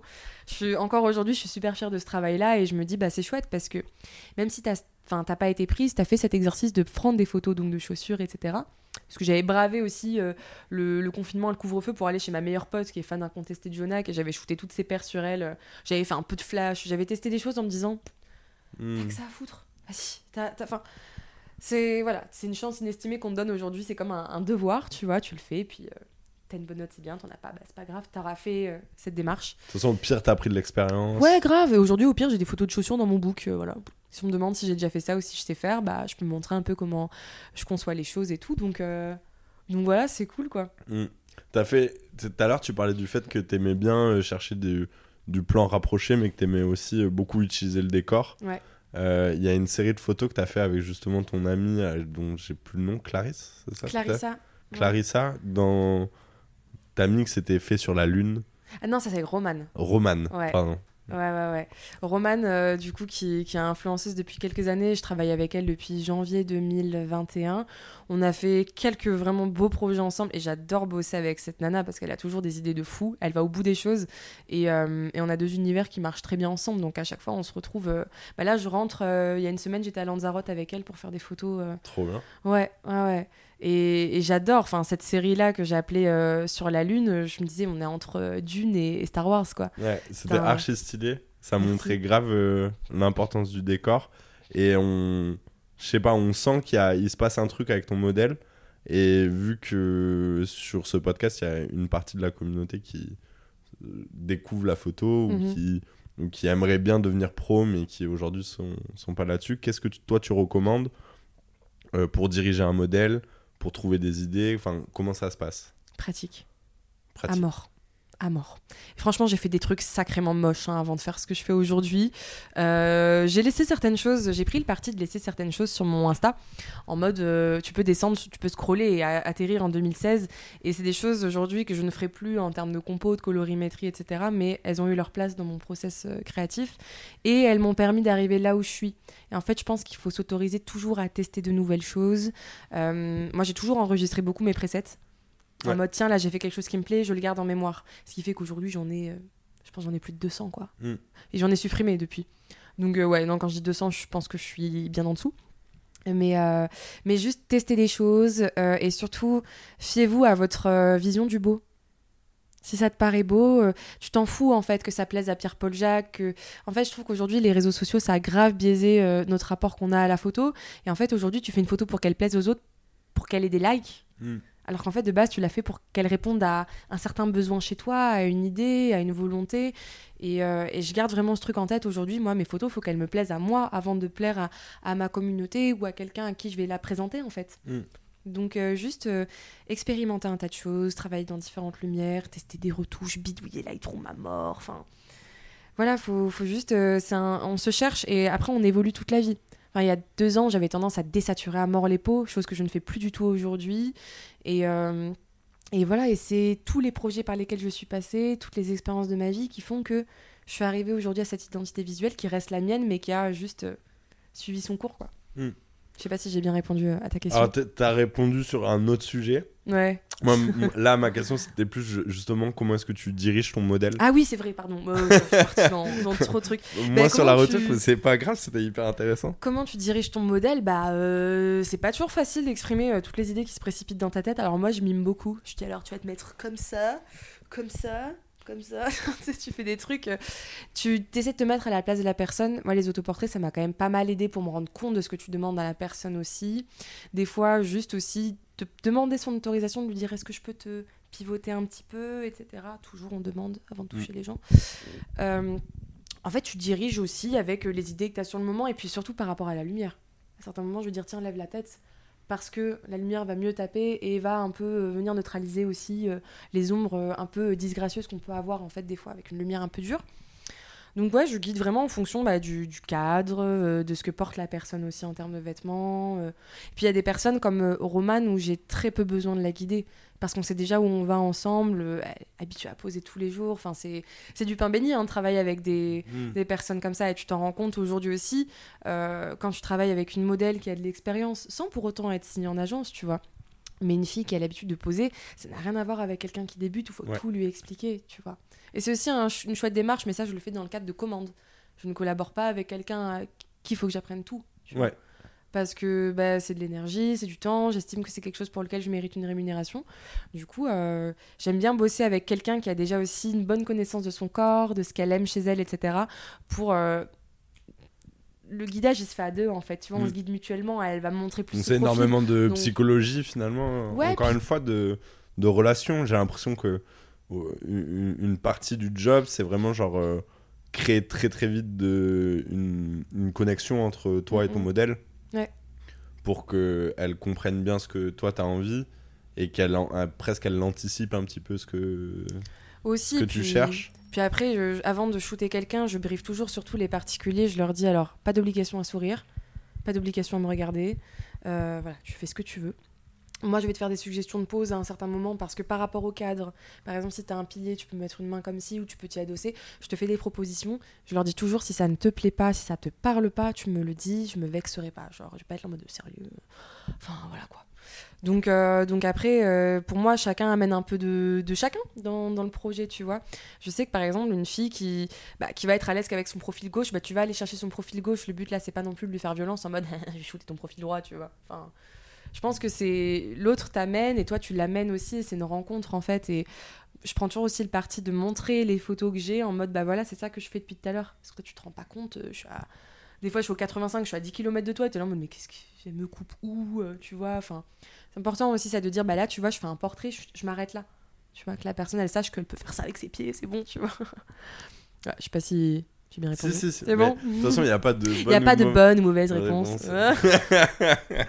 non, mais c'est Oui. vrai. C'est-à-dire, moi, ce que je te demande, c'est un petit peu ton approche. Comment est-ce que toi, Grave. tu vois les choses Euh, Je pense que tu prends euh, 10 personnes, tu as 10 réponses différentes et Mm-hmm. même juste euh, 10 interprétations de la, la question différente. Est-ce que tu peux nous raconter, genre, une séance parfaite? Qu'est-ce qui se passe dans une séance parfaite? En collaboration ou en commande Je client sais pas, comme tu veux. Bah, mm, j'adore les commandes clients aussi parce que j'ai aujourd'hui cette volonté de dire la photo n'est pas réservée qu'aux mannequins ou aux personnes narcissiques comme on pouvait le penser il y a quelques années. La photo c'est pour tout le monde, pour quiconque qui a envie de se donner un, un peu de self-love ou quelqu'un qui a envie d'immortaliser une période de sa vie, etc. Et il y, y a de la place pour tout le monde. Et j'ai déjà oublié ce que je voulais dire après. Je sais plus. Je te relance Ouais. c'est quoi une séance parfaite pour toi? Une séance parfaite, oui, c'est une, une, séance en fait dans laquelle euh, euh, déjà on a des envies qui sont euh, alignées, j'ai envie de te dire. On, on, est sur le même mood, on a... On va recommencer, je l'ai pas. Il n'y a aucun problème. Ok, c'est bandit Tu sais que tout ça reste, même il n'y aura pas de montage là-dessus. Arrête mais tout à l'heure, tu m'as dit que c'était une blague. ah mon dieu, putain, l'angoisse. Non, t'inquiète, je, euh... je, couperai ce passage. Ok, non, super. je te relance. Parfait. je veux pas t'angoisser. Euh... Ouais, du coup, est-ce que tu peux me raconter une séance parfaite? Une séance parfaite. Euh, en pour... collab ou, Ouais. ou en client C'est toi qui décides. Ok. Bah, comme je se disais, j'aime beaucoup les, les commandes clients, etc. Parce qu'on a toujours euh, des personnes avec différentes envies, différents. Comment dire en français euh, Différents buts pour, euh, enfin, pour faire cette séance. Mais euh, je crois que ce que je préférais par-dessus tout, c'est toujours les collaborations parce que c'est quelque chose que j'ai choisi. Tu vois, c'est un projet enfin, duquel je suis à l'initiative des fois, ou alors on me propose et, je me rapatrie dessus parce que ça me parle, etc. Mais ce que j'adore, par exemple, si je prends le projet euh, sur la Lune euh, avec Romane, c'est que euh, elle m'a dit ok, je te préviens pas à la dernière minute, mais si t'es dispo, on peut faire ça dans le sud, machin. Et moi j'étais en mode ok, on y va. Et forcément, comme on est sur la même longueur d'onde sur le plan direction artistique, sur les couleurs, sur l'univers, l'identité visuelle, le, le stylisme, etc. Pour moi, c'est une séance parfaite parce que tous les éléments sont déjà réunis en amont. Et puis sur le moment, on se sait déjà. Comme on avait déjà fait plusieurs se sait. projets. Ouais, on se sait. hein. Alors, j'avoue, c'est un peu. euh, un peu Non, non, mais t'as raison, Mais, euh, j'aime bien, j'aime bien cette je sais pas comment le dire autrement, mais tu vois, c'est déjà limpide. On se connaît, on sait, elle sait comment je me place, je sais comment elle se place, on- je sais ce qu'elle aime chez elle maintenant parce que je le vois aussi au travers de ses sélections. Je sais ce que, ce que moi j'aime, etc. Donc on arrive à composer, à tester plein de trucs. J'avais fait une série argentique sur ce. Euh, Sur ce lieu. shoot, ouais, avec mon petit point and shoot là, euh, un petit Yashika, je crois que j'ai. Et je les ai même pas sortis sur Instagram, mais je les ai moi pour moi et je les trouve trop cool quoi parce que c'est encore euh, un autre mood. Donc pour moi une séance parfaite c'est c'est une où déjà euh, tout le monde, enfin personne ne se sent utilisé ou personne n'a l'impression de donner de son temps. C'est vraiment un moment que tu partages avec plaisir euh, avec l'autre où vraiment il y a les mêmes idées, il y a Une symbiose. Ouais, grave, grave. Enfin, moi, pour moi, les collaborations, c'est c'est un truc hyper important euh, dans, dans ma pratique, puisque c'est là que je teste des choses, c'est là que je me fais plaisir aussi, que je crée. Il y a moins d'enjeux. Il y a moins d'enjeux, et puis c'est surtout qu'en fait, quand, t'es- quand c'est une commande, tu ne deviens pas exécutant pour autant, mais quand même, il y a une attente derrière. Alors qu'une collaboration, c'est plus léger, c'est plus. euh, Je pense que ça me ramène à mes premières pratiques de la photo, en fait. Quand tu shootais tes copines. Ouais, c'est ça. Euh, C'est ça. Parce que on je est là pour se faire plaisir, on est euh, là pour essayer. on- Ouais, c'est ça, pour évoluer, pour tester des choses. Et puis, euh, moi, je poste quand même sur Instagram, on fait pas trop la distinction entre ce qui est commande, collab, job, parce que je me suis toujours dit, je poste ce pourquoi je veux qu'on me contacte. Mm. Et si les projets perso, c'est ceux qui font le plus ressortir mon essence, mon style, euh, ma volonté, etc., bah, c'est ces projets-là que je vais mettre en avant. Et en général, c'est cela. Après, il y a des marques aussi avec qui je m'amuse énormément, mais tu vois, tu as aussi cette euh, contrainte de je ne peux pas forcément poster euh, les images tant que la co n'est pas sortie, ou, euh, ou euh, des fois le client te demande une retouche un peu différente et tu dis ah merde, je peux pas Mm. l'utiliser. Enfin, donc, euh, donc ouais, franchement, les projets perso pour moi, c'est c'est- la plupart du temps, c'est des séances parfaites en fait. Parce qu'avec les modèles, on se choisit. Euh, Aujourd'hui, j'ai beaucoup moins de mal à dire non aussi et dire à quelqu'un, bah désolé, mais non, euh, je suis pas intéressée par ta demande. Donc c'est cool, j'en fais moins, mais celles que je fais, elles me font trop plaisir, quoi. Hmm. À l'inverse, est-ce que tu peux me raconter une séance euh, où rien ne va? Une séance où rien ne va, là tout de suite. euh, Pas obligé de donner des noms. Euh, non, non, bah surtout pas. surtout pas. je, je tiens à ce que ma tête reste en place, mais euh, Agathe. euh, une séance qui se passe pas bien. euh, Moi, je sais que il y a une marque avec qui je bossais fut un temps et, euh, et je me suis réveillée un matin. On avait déjà shooté 5 jours. Il y avait le week-end et j'avais encore 3 jours de shoot pour Ça une collection. beaucoup. Ça fait beaucoup et je me réveille en fait lundi matin malade comme jamais. Je veux dire. Je, je me suis vidée, quoi, tu vois, un plaisir. Et t'es là, en fait, en train de. T'es t'es à poil sur tes chiottes, tu transpires, t'es là en mode, je vais mourir. Et tu dis, il faut quand même que j'aille shooter. Et quand t'es- t'expliques J'ai ça. pas envie d'aller shooter. T'ex- T'expliques ça au client en lui disant je viens dès que possible, dès que je peux, tu vois, et que la personne elle réagit hyper froidement, qu'elle te parle super mal et qu'en fait tu viens quand même et qu'on t'adresse pas la parole, alors que toi t'es plié en deux mais que t'es quand même venu et que t'as fini le taf plus rapidement et qu'en fait après on ne te calcule pas, je trouve ça hyper violent. Ça pour moi c'est une séance qui s'est pas bien passée. Ouais. parce que euh, je me suis pas sentie respectée. Je me suis dit putain, mais je suis quand même venue, je les ai pas plantés quoi. Je suis arrivée avec une heure de retard, mais parce que mon corps ne me permettait pas d'être là avant. Et je pense que à un moment donné, on est inévitablement inévitablement ramené à notre condition d'humain qui est tu n'es pas une machine. Des fois, ton corps il te dit merde, et ben c'est merde quoi. Genre, enfin. Est-ce que c'est pas aussi une partie cruelle de de ce de ces métiers créatifs où tu n'es jugé qu'au résultat? C'est-à-dire, euh, tu vois, on s'en fout que.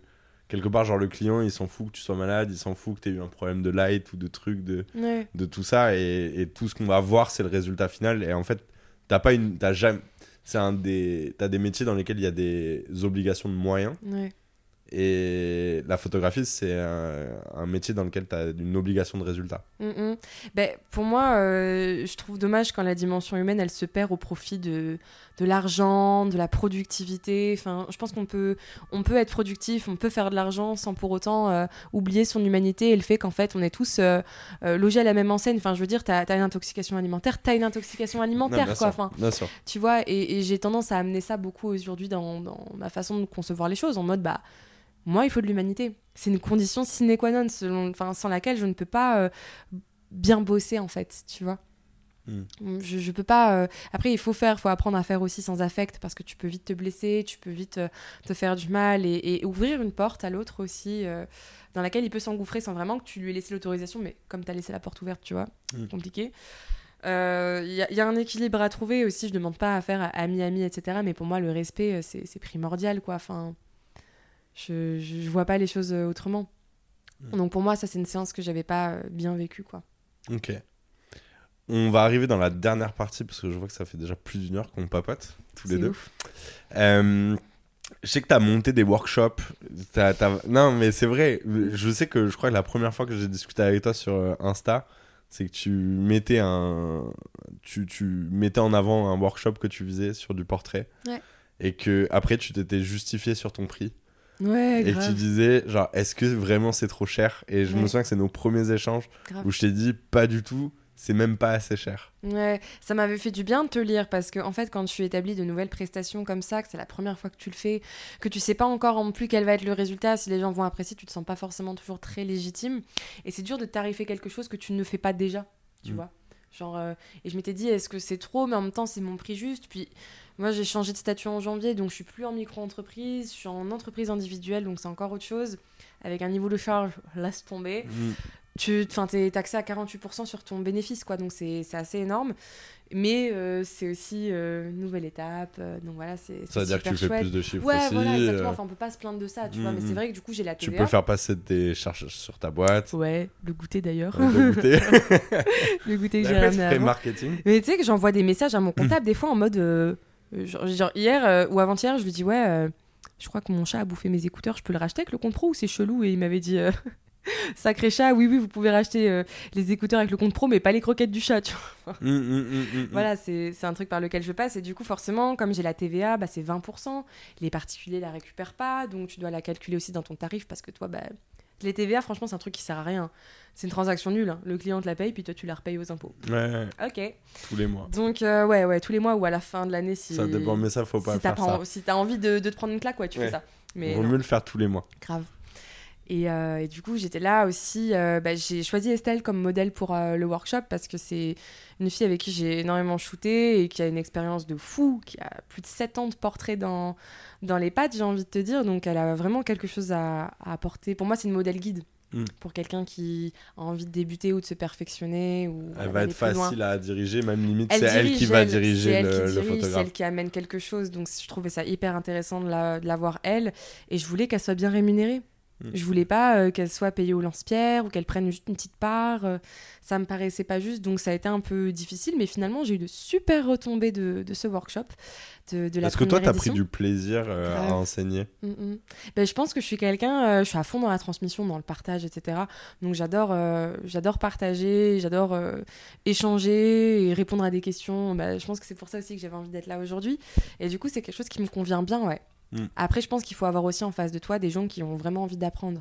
Moi, je suis tombée sur trois personnes vraiment adorables, qui avaient vraiment euh, des choses à, des questions à me poser, des, des choses à retenir. C'est peut-être pour ça aussi qu'il faut euh, mettre, euh, tu vois, un prix presque qui fait grincer des dents, Mm. en fait. C'est parce que il y a, il y a un côté aussi valeur perçue, c'est-à-dire que les, per- les personnes qui vont payer le prix que toi, t'as- comme tu as dit, en plus tout à l'heure, tu as, utilisé pour moi le mot parfait pour, euh, pour fixer son prix, c'est trouver un prix juste. Ouais, C'est voilà, juste, ça s'attaque pas, en fait. ouais. Euh, et, euh, et en fait, les personnes qui sont prêtes à payer ce prix-là, c'est que, un, elles reconnaissent la, ta valeur, Mm, et deux, elles sont, elles sont prêtes à renoncer peut-être à d'autres choses parce qu'elles elles sont persuadées que l'enseignement que tu vas leur donner va avoir euh, cette valeur-là. Et ça veut dire qu'ils vont être d'autant plus à l'écoute.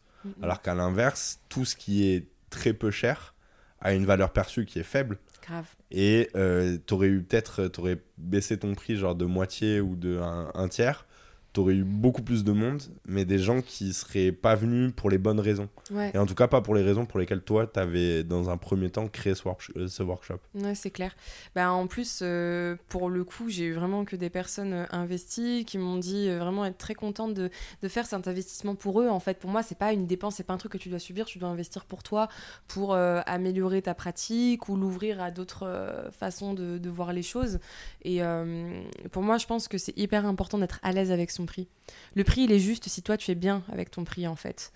Et, euh, et voilà, je connais beaucoup de photographes aujourd'hui qui ont du mal à augmenter leurs tarifs, chose que je ne peux que comprendre parce que je suis passée euh, aussi par là. Et après, euh, non, comme tu dis, voilà, faut reconnaître soi-même déjà la valeur de son travail avant d'attendre cette reconnaissance chez les autres. Très important. Sinon, tu peux attendre. Ouais, c'est clair. Et puis selon les, les échos que tu peux avoir, enfin, chacun parle, comme je te dis, en projection. Donc c'est son prisme de, de visualisation, etc. Et quelqu'un qui va dire, Ah non mais 250 euros pour un workshop, c'est trop. euh. C'est parce que lui fait, ne mettrait pas ce prix-là dedans, tu vois. C'est pas toi qui est trop cher. De toute façon, on sera toujours le pas assez cher ou le trop cher de quelqu'un, comme on sera toujours le pas assez con ou le trop con de quelqu'un, enfin, ou le trop riche, le pas assez riche, enfin, tu vois. Mm. Ça s'applique à tout en fait. hein. Donc euh, j'ai vraiment envie de sortir de cette notion de trop ou pas assez. Je suis juste moi et si ça vous plaît pas, il y a encore plein d'autres photographes super talentueux qui font des workshops aussi. Je peux vous orienter vers eux. Enfin, il y a de la place pour tout le monde. Donc euh, ça c'est super important quoi. Trop bien. Est-ce qu'il y a un sujet qu'on n'a pas abordé que toi, t'aimerais aborder? Euh, je sais pas. On a couvert pas mal de choses. On, a On- on couvert a ton couvert histoire, l'inspiration, un peu de la technique, Ouais. l'ombre, la lumière, le business. Bah l'ombre, la lumière, euh, je l'ai sur les bras, tu vois. C'est vrai Ouais. Il y a la lumière ici, il y a l'ombre là, tu Nice. vois. Ouais. C'est donc un tatouage. Grave. Grave. Bah. Je pense que. Je pense qu'on a fait un peu le tour. Euh, au pire, cette partie, tu pourras la couper. J'ai vu que je l'ai demandé, t'as plus le choix maintenant.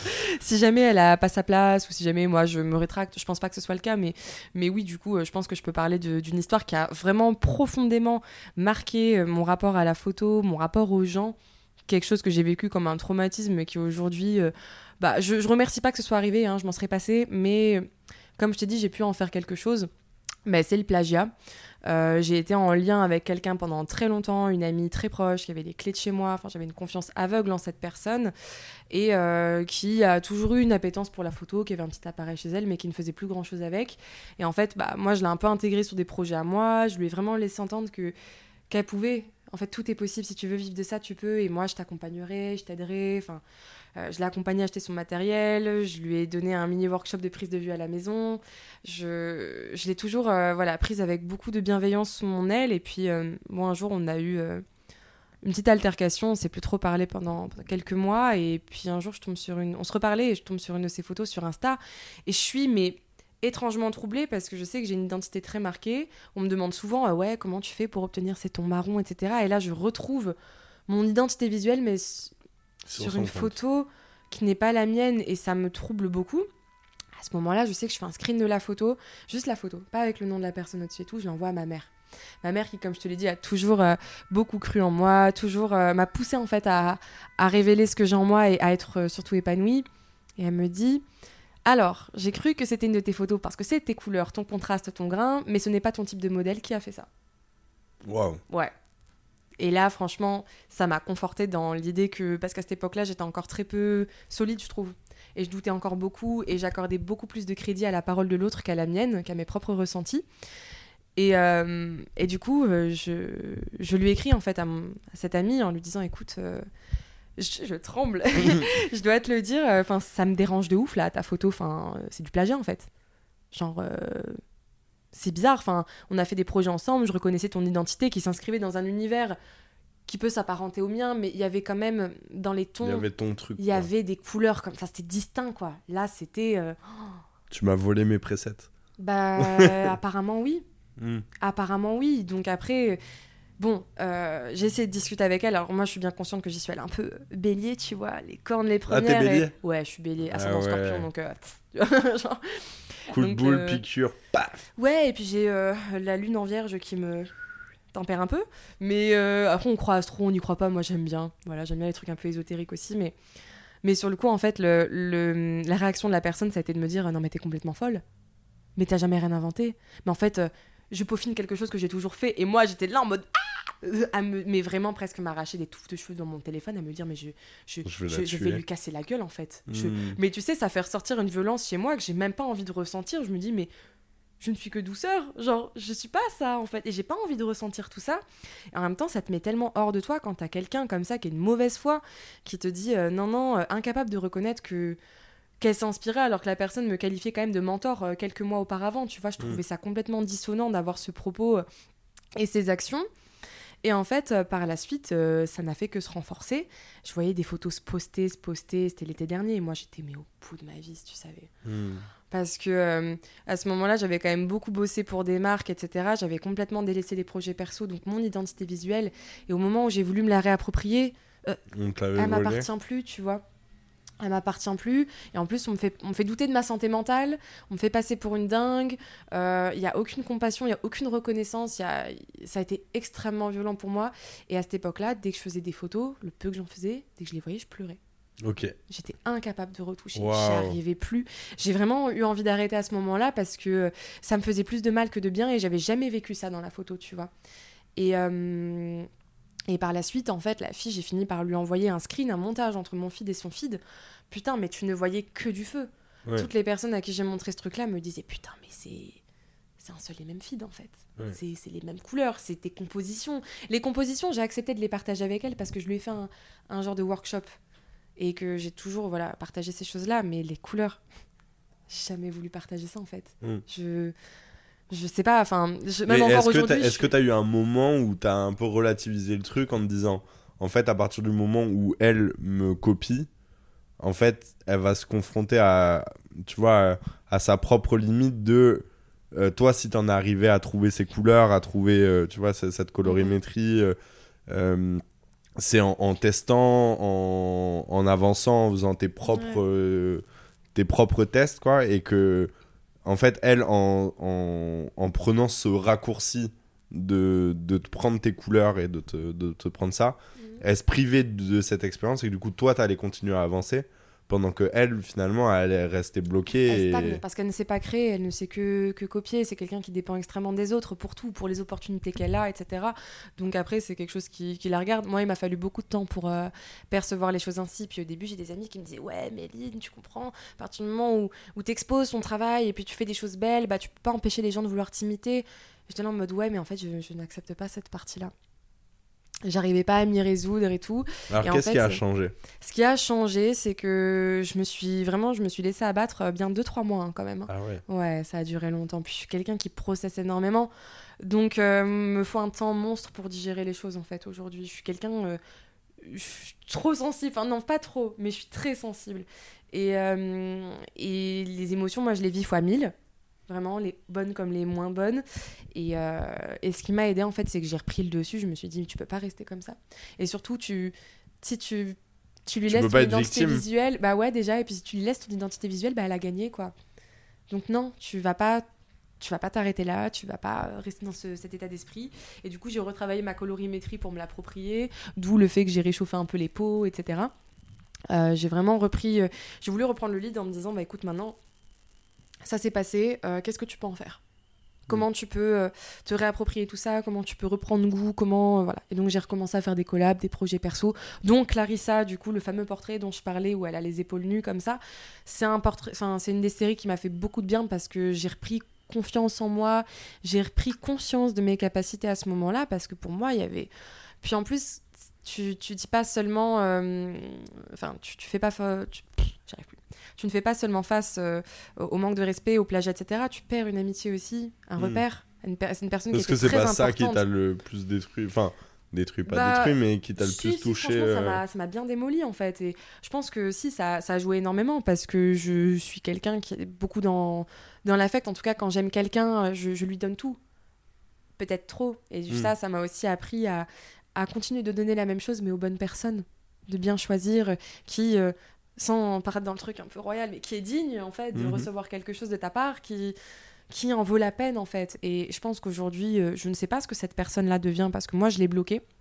Je l'ai bloqué parce que je ne voulais plus voir ses photos, c'était insupportable et je voulais surtout pas que voilà qu'elle voit ce que je deviens, euh, qu'elle voit ce que je fais et puis si jamais elle veut aller fouiller sur Instagram, bah c'est son dos en fait, tu vois. Mm. Si elle, elle a ce besoin-là, bah démarre-toi avec, dis, dis Louis V, tu vois, mais laisse-moi loin, tu vois, franchement, ouais. Mm. Ouais, ouais, ouais. Et du coup, bah maintenant, ça va beaucoup mieux. Mais c'est vrai que c'est compliqué parce qu'en plus, quelques mois après, j'ai recroisé une connaissance en commun qui est un peu bourrée, m'a dit Ouais, euh, ouais, ouais, bah oui, elle a tes presets, tu vois. Et j'étais là en mode Comment?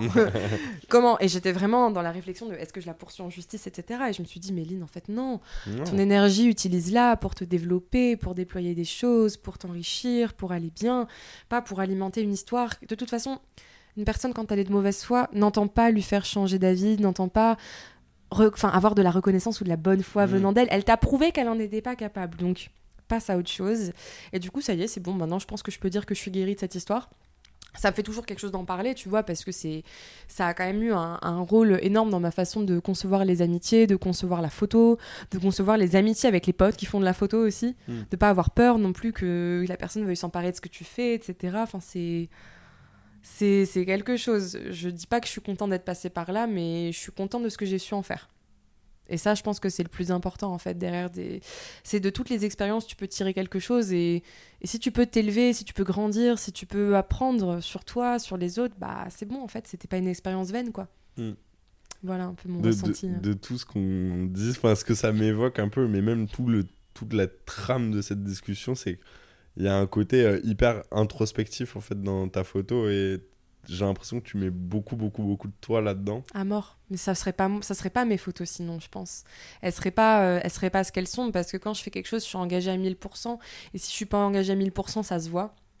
Donc, euh, donc pour moi, enfin, la photo, ça, comme je te dis, c'est un moyen d'expression. C'est une façon d'extérioriser des, c'est une façon d'extérioriser des choses.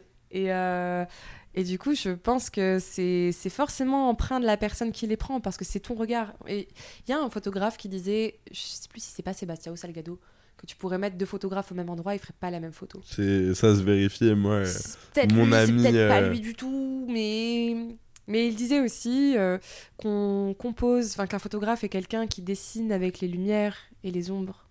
Ça, je crois que c'est Cartier-Bresson. Euh, Bah en tout cas, c'est dans Le sel de la terre, un film de, Wim- de Wim Wenders sur euh, Sébastien Salgado, qui est sorti en 2014, qui m'a bouleversée. Ok. Ouais, que je, je recommande à tout le monde de le voir.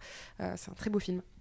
Et dedans, en tout cas, tu t'as la voix de Sébastien Salgado ou Wim Wenders, je sais plus qui fait l'intro, mais qui dit cette phrase-là. Alors, c'est peut-être une phrase de Cartier-Bresson qui a été recyclée ou quoi, mais euh, tu peux mettre deux personnes au même endroit, elles auront jamais le Non. même point de vue, elles raconteront pas la même chose, la retouche sera différente et. Voilà, je pense que à partir du moment où tu arrives mieux à partager l'espace et les choses avec les gens, c'est parce que tu as plus confiance en toi et tu as moins cette peur qu'on te prenne quelque chose, tu vois.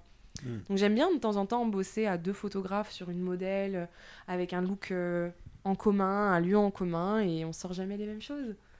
Et voilà, c'est cool. Trop bien. Bah écoute, merci beaucoup, Lynn.